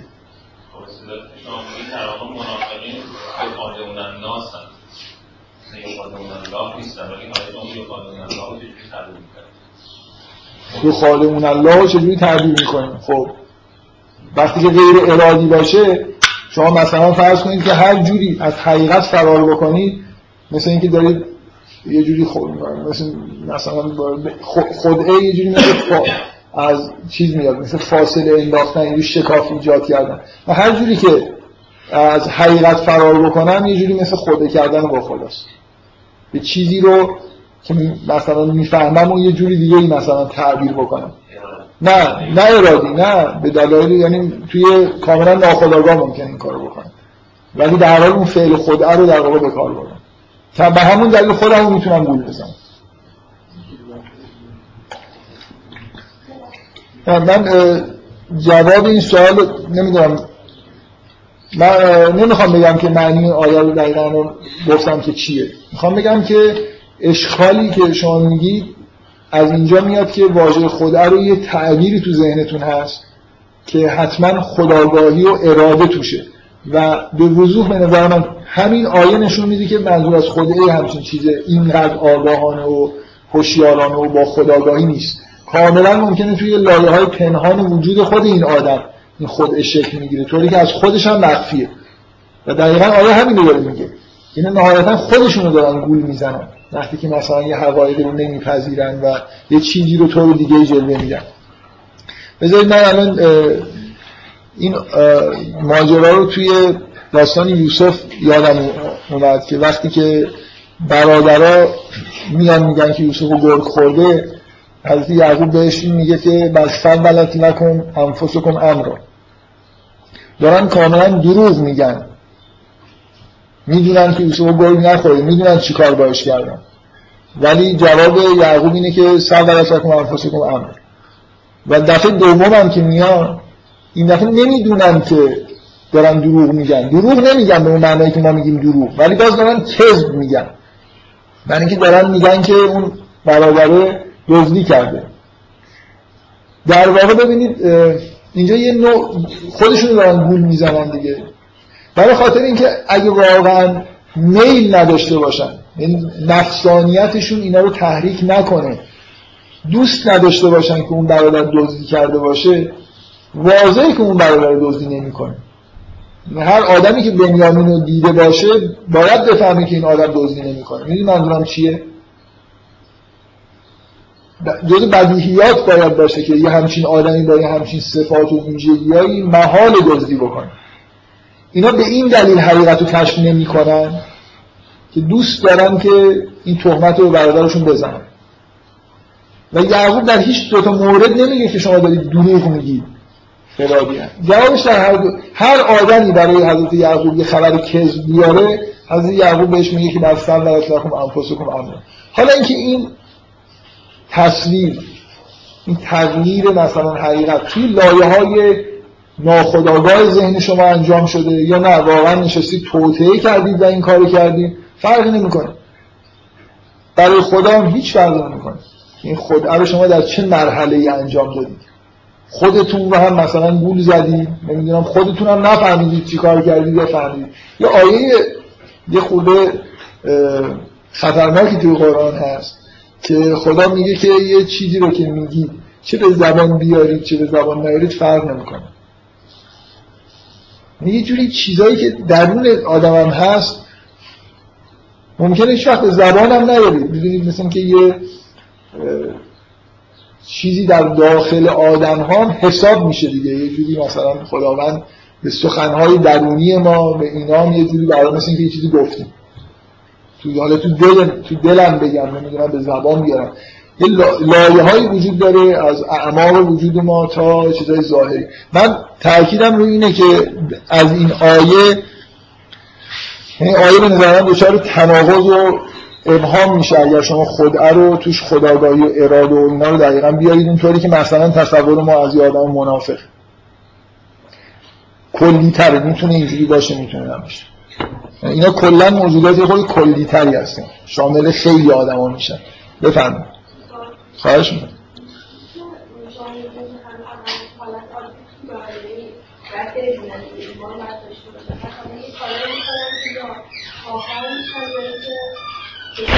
من من میگم که مسیر رشد طبیعی انسان اینه که همونطوری که بچه چشمش اول مثلا خیلی خوب نمی‌بینه اشیا رو تشخیص نمیده ولی همونطوری که به طور طبیعی بزرگ میشه چشمش می‌بینه همینجوری اگه طبیعی رشد بکنه چیزهای معنوی رو هم باید یه ادراکات معنوی خاصی هم پیدا بکنه.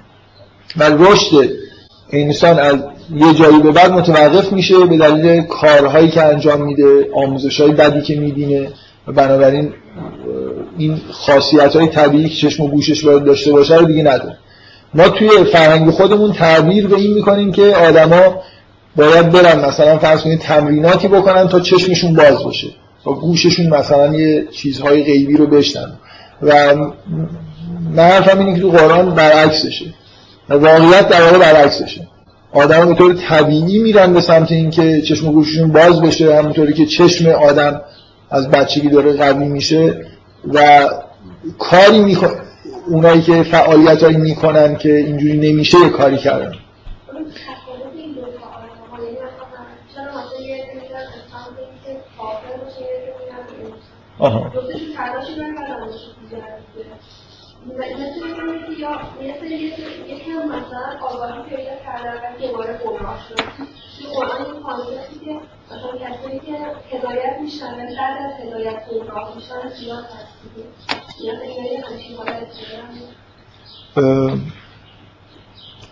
در واقع فرقشون اینه که مثلا در مورد الذین فی قلوب مرض اولئک الذین اشتروا الضلالة علی بالهدى. فما ربحت تجارتهم اینا یعنی آدما توی وضعیتی قرار می‌گیرن که گمراهی و هدایت رو درک می‌کنن و بعد زلالت رو دارن انتخاب می‌کنن. یه جوری ممکنه براشون شیرین تر باشه. به هر حال یه انتخابایی در یه لحظه‌ای تو زندگیشون می‌کنن به یه سمتی میرن که منجر میشه به اینکه در واقع قوای شناختیشون هم تعطیل میشه. مثلا تو قرآن با تاکید زیاد این مفهوم هست که در درون آدم ها حتی اگر از بیرون کسی چیزی نگه فرق بین هدایت و زلالت فرق بین مثلا خوبی و بدی بین تقوا و فجور. فلهمه ها و فجور ها و تقوا ها الهام شده است. یعنی ما در درون خودمون این چیزها رو درک می‌کنیم. و در واقع آدمایی که به اون راه میرن کسایی که به اصطلاح قرآن به خودشون دارن ظلم می‌کنن مرتکب گناه میشن. کاری که می‌دونن نباید بکنن می‌کنن یا برعکس. و کم کم به سمتی میرن که نهایتا این از مسیر رشدشون خارج میشه. ممکنه عوامل بیرونی هم خیلی بهشون کمک بکنه دیگه. مثلا فرح... در فرهنگی زندگی می‌کنن که اون فرهنگ فرهنگ کول کننده ایه مثل تقریبا همه فرهنگ های دنیا. تقریبا همه آدم های دنیا توی شرایط مشابهی قرار دارن. من خواهم یه بکنم که این شرایطی نمیشه انسان استعداد فرمی می‌خوام. آیه 76 نگاه کنید. 76 سوره سوریه با الذین آمنو قال آمنا اذا خلا بعضهم الى قال اتمام تسلیم الفت وقتسون به ما فتحال اینجا شبیه خیلی شبیه انسان فرمی فرماشون خیلی شبیه هم. من اینجا شریفین اومده اینجا اذا خلا بعضهم من نمی‌دونم. شباهتش اینه که خلا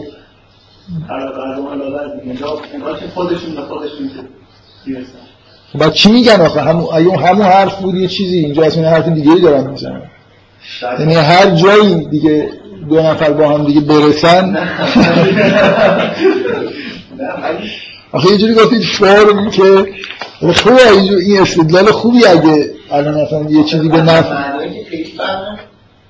حتی حدثون هم به ما فضل اینا این در مورد اهل کتاب داره میگه که میگه وقتی که به هم دیگه می‌رسن میگن تو حدثون هم به ما فتح الله علیه. آره خب این که منافقین که من نمیگم وجود ندارن. یعنی آدم هایی وجود دارن که اینجوری که تو این آیه هست. یعنی دروغ میگن. مثلا ایمان ندارن و میان رسما می‌دونن که دارن دروغ میگن. من حرفم اینه که اینجا یه بحث کلی تری اصلا شما چه تو... من یه توجیه خیلی ساده ترم این بود که الذین فی قلوبهم مرض اگه همون منافقینن اگه این چیزایی که شما دارید میگید درسته این اسم دیگه چیه؟ یعنی من میگم که ما در مورد پدیده ای داریم اینجا بحث می‌کنیم که واژه جدیدی در واقع قرآن داره در موردش به کار می‌بره. و این آدما توی مسلمان ها هستن بذارید الان من یه دلیل مشخص نمی‌خوام بگم. یعنی خب توی مسلمان به نظر می‌رسه که منافقین حضور دارن دیگه. بنابراین هر چیزی که این آیه رو دقت بکنید که میگه که هر سالی یکی دو بار ما اینا رو آزمایش می‌کنیم که ایمان بیارن. در مورد الذین فی قلوبهم مرض میگه. بهشون یا این تمثیلا رو نگاه کنید. یه جوری میل به دیدن دارن. با اون آدمی که مثلا فرض کنید حالا تو اون آیه شما دارید می‌خونید که اصلا جز اهل کتابه و کاملا داره خدعه به معنای کاملا چیزش انجام میده. یعنی یه جوری ممکنه وقتی آدم های مؤمن رو می‌بینی میفرسه اینا رو اکثریت پیدا کردن بهشون داره اینو میگه در حالی که در همون لحظه می‌دونه داره دروغ میگه و ایمانی نداره. بعدا هم خب با هم دیگه خلوت می‌کنن و میگن که مثلا چیزایی که می‌دونید به اینا نگید که بر علیهتون استفاده بکنید. شبا... شما در واقع چیزی که با اون آیه دارید ثابت می‌کنید اینه که اوصاف اینا با اوصاف منافقین شباهتایی داره. و من می‌خوام بگم که اینجا ما در مورد وضعیت روانی خود کلیتر داریم بحث می‌کنیم. این آدم هایی وجود دارن که کاملا جز مؤمنین هستن علاقمند هم هستن هیچ دروغ هم به اون معنا نمیگن ولی جز این گروه هم کسایی هستن که چشمشون به حقایق باز نشده. در حال یه وضعیت خود پیچیده تری از روانی دارن. اون آدمایی که شما دارید در مورد صحبت آدم خیلی ساده ای تکلیفشون با خودشون مشخصه. می‌دونن خودشون می‌دونن که چیکارن اینا به نظر می‌رسه خودشون نمی‌دونن چیکارن واقعا. یعنی یه جورایی همین این توصیفش در واقع توصیفی که اولین بار توی قرآن داره در مورد اینا گفته میشه اینا دوچار خدعه با نفس خودشون هستن. این یعنی دقیقا خودشون هم نمی‌دونن که چی کار دارن می‌کنن. به کی دارن راست میگن کجا را... اصلا راست چیه دروغ چیه؟ می‌دونید یعنی من وقتی می‌خونم تصورم اینه که این آدم وقتی میگن که انما نحن مسلحون حرف کاذبی دارن می‌زنن. ولی نه اینکه دارن دروغ میگن. یعنی می‌دونن که دارن فساد می‌کنن ولی و احساسشون نسبت به خودشون این کارهای مصلحی هستن. واقعا احساسشون نسبت به خودشون اینه که یه جور خاصی ایمان دارن که با از مردم هم برتر ایمانشون. میگه وقتی که بهشون میگیم که آمن کما آمن الناس قالو نؤمن کما آمن السفها دیگران رو صفیح می‌بینن و خودشون رو یه جوری بالاتر از دیگران می‌بینن. اینکه خب شما می‌تونید بگید که اینا منافقن و همین هم دارن دروغ میگن. یعنی دارن تظاهر می‌کنن ولی نمی‌دونم یه جوری به نظر من اینجا ماجرا یه خود پیچیده تره. یعنی من مجدد تاکید می‌کنم. عنوان جدیدی برای این آدم گذاشته شده که اصلا جنبه اجتماعی نداره. شما اصولا اینجا هیچ چیز اجتماعی نمی‌بینید. مگر اینکه بخواید اون شیاطین رو آدم اگه اون شیاطین رو نخواید آدم چیز کنید ترجمه بکنید اینا به تنهایی هم یه نفر می‌تونه جزء الذین فی قلوب مرض باشه. ولی خود شیاطینی داره. و اینکه تمثیلایی که در آخرش هست اصلا با چیز سازگار نیست. با اینکه بگید اینا آدمایی هستن که اینکه من میگم اینا در, در یه وضعیت سایه روشنی قرار دارن در درون خودشون. آدم میگم که آدمی که منافق تکلیفش با خودش روشنه یه معنایی در یه روشنایی داره زندگی می‌کنه. حداقل می‌دونه وقتی کی داره راست میگه کی داره دروغ میگه. اینا یه خورده اوضاعشون با این چیز فرق داره بفهم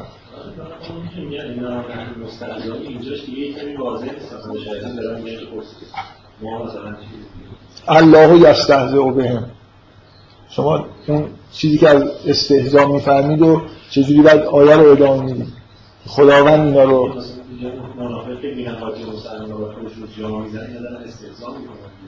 آره. است... منافق هم استهزا که نمی‌کنه من نمی‌دونم. من فکر می‌کنم حتی اگه اینجا منافق ترجمه بکنید خیلی آیه روشن نمیشه به اضافه این که بعدا اون مفهومی که از استهزا شما دارید که مفهوم خیلی ساده مثلا تمسخر کردنه بعدا به خداوند نسبت دادنش برای شما مشکل ایجاد می‌کنه.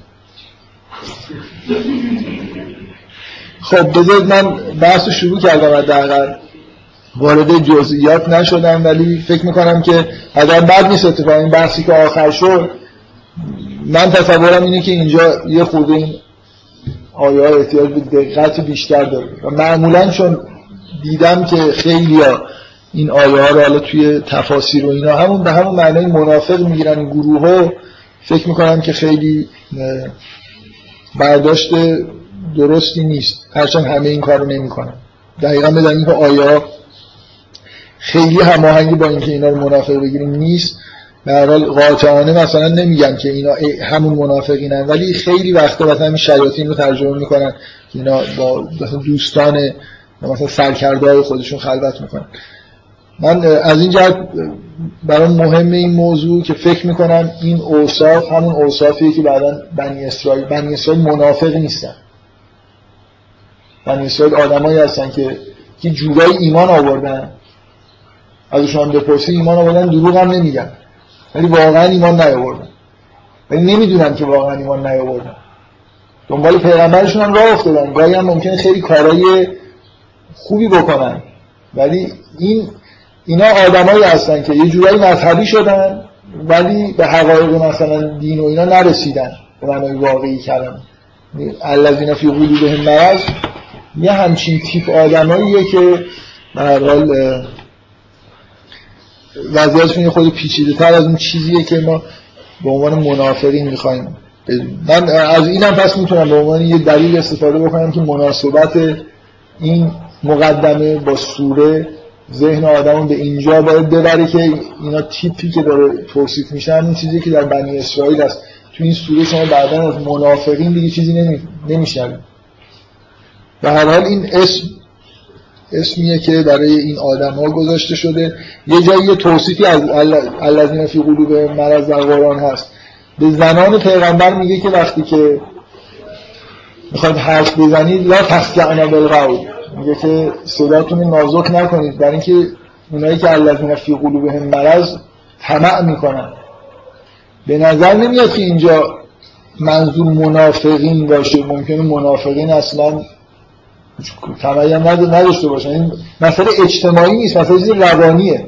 این یکی از ویژگیاشون اینه که یه صدای مثلا اینجوری هم بشنون ممکنه یه طمعهایی بکنن.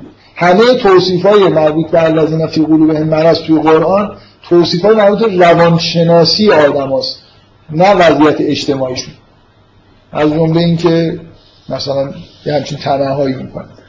یا اینکه آماد یه جورایی در مرز اینن که توبه بکنن اصلا آدم خیلی خوبی بشن. می‌دونید؟ یعنی اینجوری نیستش که منافقین مثلا عبدالله بن اوبی که فکر از مشرکین مکه دورتره به اینکه بخواد توبه بکنه. برای خاطر اینکه همینجا داره زندگی می‌کنه پیغمبر می‌بینه هیچی هم حالش نیست. و اینا یه خورده بعضشون چیزتر دیگه به طور کلی آدمایی هستن که مثل بنی اسرائیل یه راههایی رو طی کردن ولی ناقصه. مثل اینکه به نهایتش نتونستن برسن در این مقدمه برای شروع بحث من می‌خوام سعی کنم که خورده در مورد اینکه چی میشه فهمید که چه بلایی سر این آدما اومده و این مرضشون چیه و چجوری درمان ممکنه بشن و این حرفا بعدا صحبت بکنم. خب اگه سوالی نیست آدم بفرمایید. چقدر سوال ایجاد شد؟ خب یکی دو بار از خود صحبت می‌کنه این من شخصا علاقه دارم. معمولا شما دوسته بحثی بیان ندارید چی شد؟ باب طرفی خودعه فرق می‌کنه. خیلی شما یه باب نیست. آره و یخدم نه من من که بی علاقه نیستم. از اینکه همه بحثا منحصر بشه به این چیزهای خیلی بی علاقه که زیادی در واقع بحث بکنیم. خب؟ بعدا در این مورد شما احتمالا بیشتر صحبت می‌کنید یا فکر کنید آره که شما گفتید که حتما این نمی‌گفتید ممکن بود خیلی روی این مسئله بحث نکنید ولی خب برای این نکته که شما میگید وجود داره یعنی یکی از فعلا باب مفاعل است مثلا خب بفهم اینا یه حالت امیدواری دربارهشون وجود داره نصف اومدن چیز خوبی هم تو کل آیمان دیدیم بسیار خاصه ولی کوبنده ای داره همه و جایی که فضاده هم الله مرزان داره این اصلا حالت خوبی نداره خوب اگر در توبه کردن بودن چجوری خب فضاده هم الله بذارید من بذارید من چند نکته رو بگم. یکی این که این خطکشی ها این شکلی نیست که الان شما بگردید. بذارید من هنوز خیلی روشن نکردم که تصورم مثلا از اینکه این آدما دقیقا چه جور آدمایی هستن چیه. به هر حال اگه انشالله روشن شد که من چی می‌فهمم تونستم بهتون منتقل بکنم اصلا مرز مشخصی وجود نداره بین این آدما با مثلا متقین و کفار اینا. انتظار نداشته باشید یه تقسیم بندی در مورد انسان ها ارائه بدیم که دقیقا هر آدمی الان شما بدید من بگم که این دقیقا این جز متقینه. همه آدم یه جوری در حال سیر و تغییر وضعیت هستن. بعضی به مرز تقوا رسیدن نزدیک شدن بعضی ممکنه در جز الذین فی این مرض باشن و بیشتر نزدیکی به کفار باشن. به هر حال این که این آدما همشون مثلا فرض کنید در یه وضعیت کاملا مشخصی هستن یه خورده کلا در تقسیم بندی هایی که در مورد انسان وجود داره حرف درستی نیست. ثانیا این که شما وقتی که توی قرآن می‌خونید که فزادهم الله مثلا یه بار اینو توی جلسه نمی‌دونم چندمی خیلی دوره چون سوالش محمد محمودی پرسیده یادمه. و در دوران محمد محمودی دوره قبل از میلاد آقای اسکری این یه بار از من هم اینو پرسیدن توی کلاس من یه جای من اینو توضیح دادم که فضا الله مرضا مثلا یه جوری خدا اینا رو داره مریضن مثلا مثل اینکه تو سرشون خورده حالا یه خورده بیشترم. خب خداوند همه چیزی به خودش نسبت میده و چیزی که شما وقتی با زبان قرآن آشنا شدید از این آیه باید بفهمید اینه که این مرض ما این جمله رو در زبان خودمون اینجوری میگیم. میگیم که این مرض طبیعتا اینجوریه که اگه ولش کنی زیاد میشه بدتر میشه. بعضی از مرضا مثل زخمی که دست آدم میشه جز چیزایی نیست که اگه ولش بکنید زیاد بشه خوب میشه. بعضی از مرضا وقتی ولش می‌کنید زیاد میشه. خب ما میگیم که طبیعت مثلا این مرض اینجوریه که اینطوری میشه. این واژه طبیعت در قرآن نیست. همه چیزهایی که ما میگیم طبیعتش اینجوریه یا طبیعت نمی‌دونم اینجوری کرده و این حرفا خداوند میگه که من اینجوری کردم.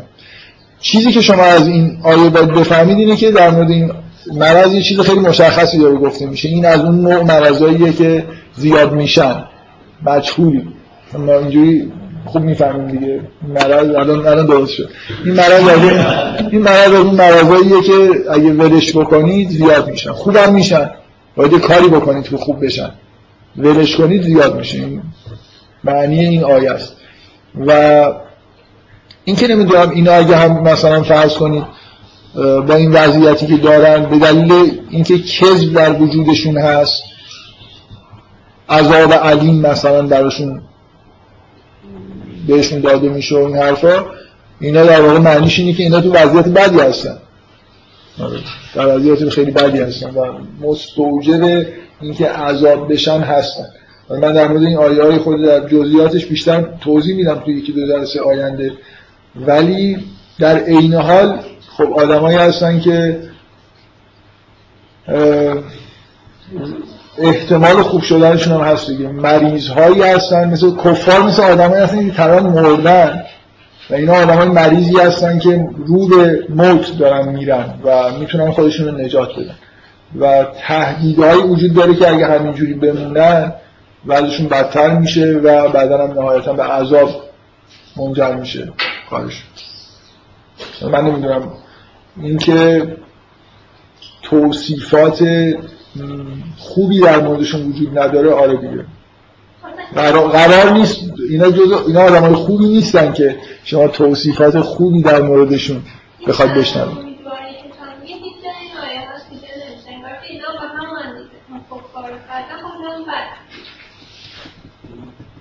ولی ولی اون تم ولی اون تمثیل ها اصلا اینو نمیگه. اینا یه جرقه هایی تو وجودشون هست. یه سائقه هایی رو حداقل یه نوری رو می‌بینن در حالی که خب بله ولی در حال کفار همون هم نمی‌بینن. اینا به طور موقت در سایه اون نور یه جورایی دارن سعی می‌کنن یه راهی پیدا بکنن ولی نمیشه. اینا اینا مثل آدمایی هستن این کاری که باید بکنن رو نکردن. یه جورایی می‌خوان تقلب بکنن. مثل اینکه شما شما سائقه کارش این نیست که شما ازش استفاده بکنید راه برید. سائقه یه کار دیگه ای داره می‌کنه. و اینا یه جورایی از به جای اینکه خودشون نورانی بشن برای سخت نورانی شدن براشون به جای اینکه خودشون نور داشته باشن در سایه نور خودشون حرکت بکنن می‌خوان از مثلا نور سائقه این استفاده بکنن و خداوند نمی‌ذاره این کار بکنن. اینا باید همون کاری رو بکنن که متقین کردن. و امیدواری که تو این آیات هست اینه که وقتی که آیات تموم میشه این آیه میاد که یا ایها الناس اعبدوا ربکم الذی خلقکم والذین من قبلکم لعلکم تتقون. یعنی این امیدواریه دیگه. اینا راه وجود داره. خیلی همه اینا یعنی مثل اینکه بهش بگی آه هیچ راه دیگه غیر این نیست. بخوای نمی‌دونم از سائقه استفاده بکنی بخوای نمی‌دونم از چراغ استفاده کنی یه راه وجود داره. اونم اینه که باید همونجوری که همون کاری که متقین کردن که باید عبادت کردن و به تقوا رسیدن و الان هم بعدشون خوبه یعنی دارن میرن احتیاج به رعد و برق و چیزا هم ندارن و شما باید همون کارو بکنید. بنابراین این این لعلکم تتقون یه جوری امر به کل ناسه. یعنی حتی شامل کفار هم میشه منتها کفار همین هم نمیشنون. من اونایی که مشمول این آیه هستن به معنی واقعی کلمه همین گروه سوم کسایی که یه جوری هنوز گوششون کلا تعطیل نشده و بنابراین ممکنه که یه همچین چیزی رو بشنون عمل بکنن و به تقوا برسن. در حال راهی برای رسیدن به تقوا وجود داره. برای کیا؟ برای متقین که مطمئنا منظور نیست. برای کفار هم که اینا هستن که راه برایشون وجود داره. این امیدواریه دیگه. اگه در واقع اینجوری اگه اینجوری بمونن همون ناامید باشن. آخرش هم کارشون به عذاب می‌کشه. اگه نه بیان راه راست رو برن و خدا هم هیچ اجازه به اینا نمیده که یه جورایی نه همش یه جورایی دارن کلک می‌زنن از سائقه به جای نمی‌دونم نور چیز دارن استفاده می‌کنن. همه چیز رو یه جورایی دارن بازی می‌کنن باش. وضعیت فریبکاری حتی در مورد خودشون همه چیز همین در حول وجود داره. به این برداشتتون که آیه های مربوط به خود اینا امیدوار کننده نیست درسته ولی اینکه وضعیتشون کلا کاملا ناامید کننده است درست نیست. اینجوریه که این کافرون رو مثلا یه بار دیده بعد مثلا انکارش کرد یا خشونتش رو برای همین خب دیگه نمی‌بینه. یعنی اینجوری میشه فهمید این ماجرا رو. و اینا اون رو گهگاه می‌بینن چون انکارش نکردن همون حالا اینکه چی شده که اینا اینجوریان و اونجوریان و من نمی‌خوام الان در موردش بحث بکنم. ولی مسئله اینه که کفار در محیطی نیستن که هر مدتی یه بار چیزایی حداقل بهشون مثلا برسه. همون یه مقدار روشنایی ناگهانی کم و بیش اینا رو هم دیگه تو زندگیشون نیست. واقعا توصیفی که از کفار اینجا هست آدمایی که کلا تعطیل شده. وضعیت شناختیشون کلا تعطیل. یعنی قلبشون چشمشون. یه نکته خیلی جالب در مورد تعبیرهای قرآنی تفاوتی که وجود داره با تعبیرهایی که ما می‌کنیم من یه بار توی اون بحثی که در مورد سوره نور داشتم اشاره کردم به این اصطلاح divine hiddenness اختفایی مثلا الهی. که یکی از بحث‌های فلسفی مثلا الهیات غرب اینه که چرا خداوند مخفیه پنهانه؟ چرا خداوند پشت پرده است؟ و دقیقا تو قرآن برعکسه. آدما پشت پردن از اون ور که نگاه کنید اینا تو پردن خدا که تو پرده نیست.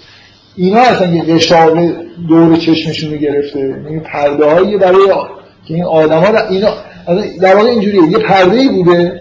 اینا مثل آدمایی که رفتن پشت اون پرده. و یه جایی هم هست که پرده نیست. یه آدمای اون پرده رو ندارن و هیچ اختفایی هم وجود نداره. معمولا ما همه تعبیرامون یه جورایی برعکس به نفع خودمونه دیگه. سعی می‌کنیم که خودمون رو تبرئه بکنیم. حالا به هر حال اینا وضعیتشون با کفار واقعا فرقشون اینه که یه نورایی تو زندگیشون هست. اینطوری نیست که. به من چیزی که می‌خوام بگم اینه که منافقین به اون معنایی که باز ما بد می‌فهمیم معمولا. و منافقین رو معمولا مردم اینجوری می‌فهمن یعنی آدمی که می‌دونه که ایمان نداره و می‌دونه که کافره و اومده داره ادای مؤمنین در میاره. حتی منافق تو قرآن به معنی نیست.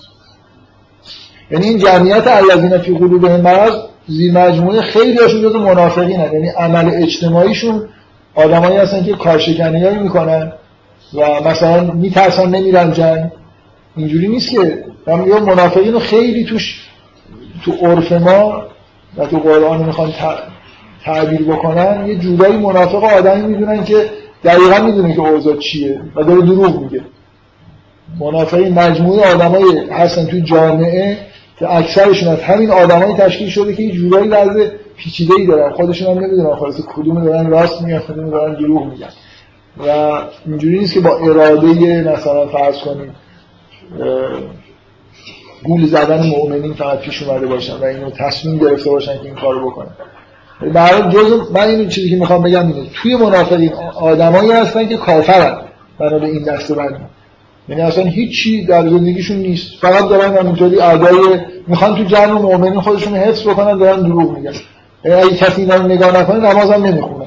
این آدم جز کفاره. اینکه مثل مثلا اگه کفار قریشی جاسوس میفرستادن تو مدینه اینو شما جز منافقین حساب می‌کردی. جز الذین فی قلوبهم مرض حساب می‌کردی. کفار دیگه حالا ممکنه بیاد تو نمازم شرکت کنه. خیلی هم اتفاقا معمولا تو اینجور شرایط ممکنه آدم زیاد روی هم بکنه. مثلا نماز شب هم بخونه و اینا ولی کاملا کافره.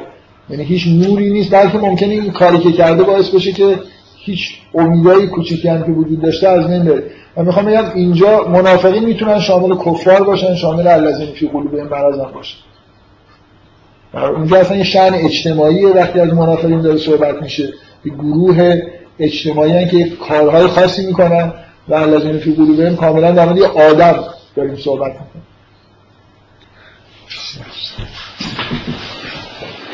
واقعا یاد کردیم.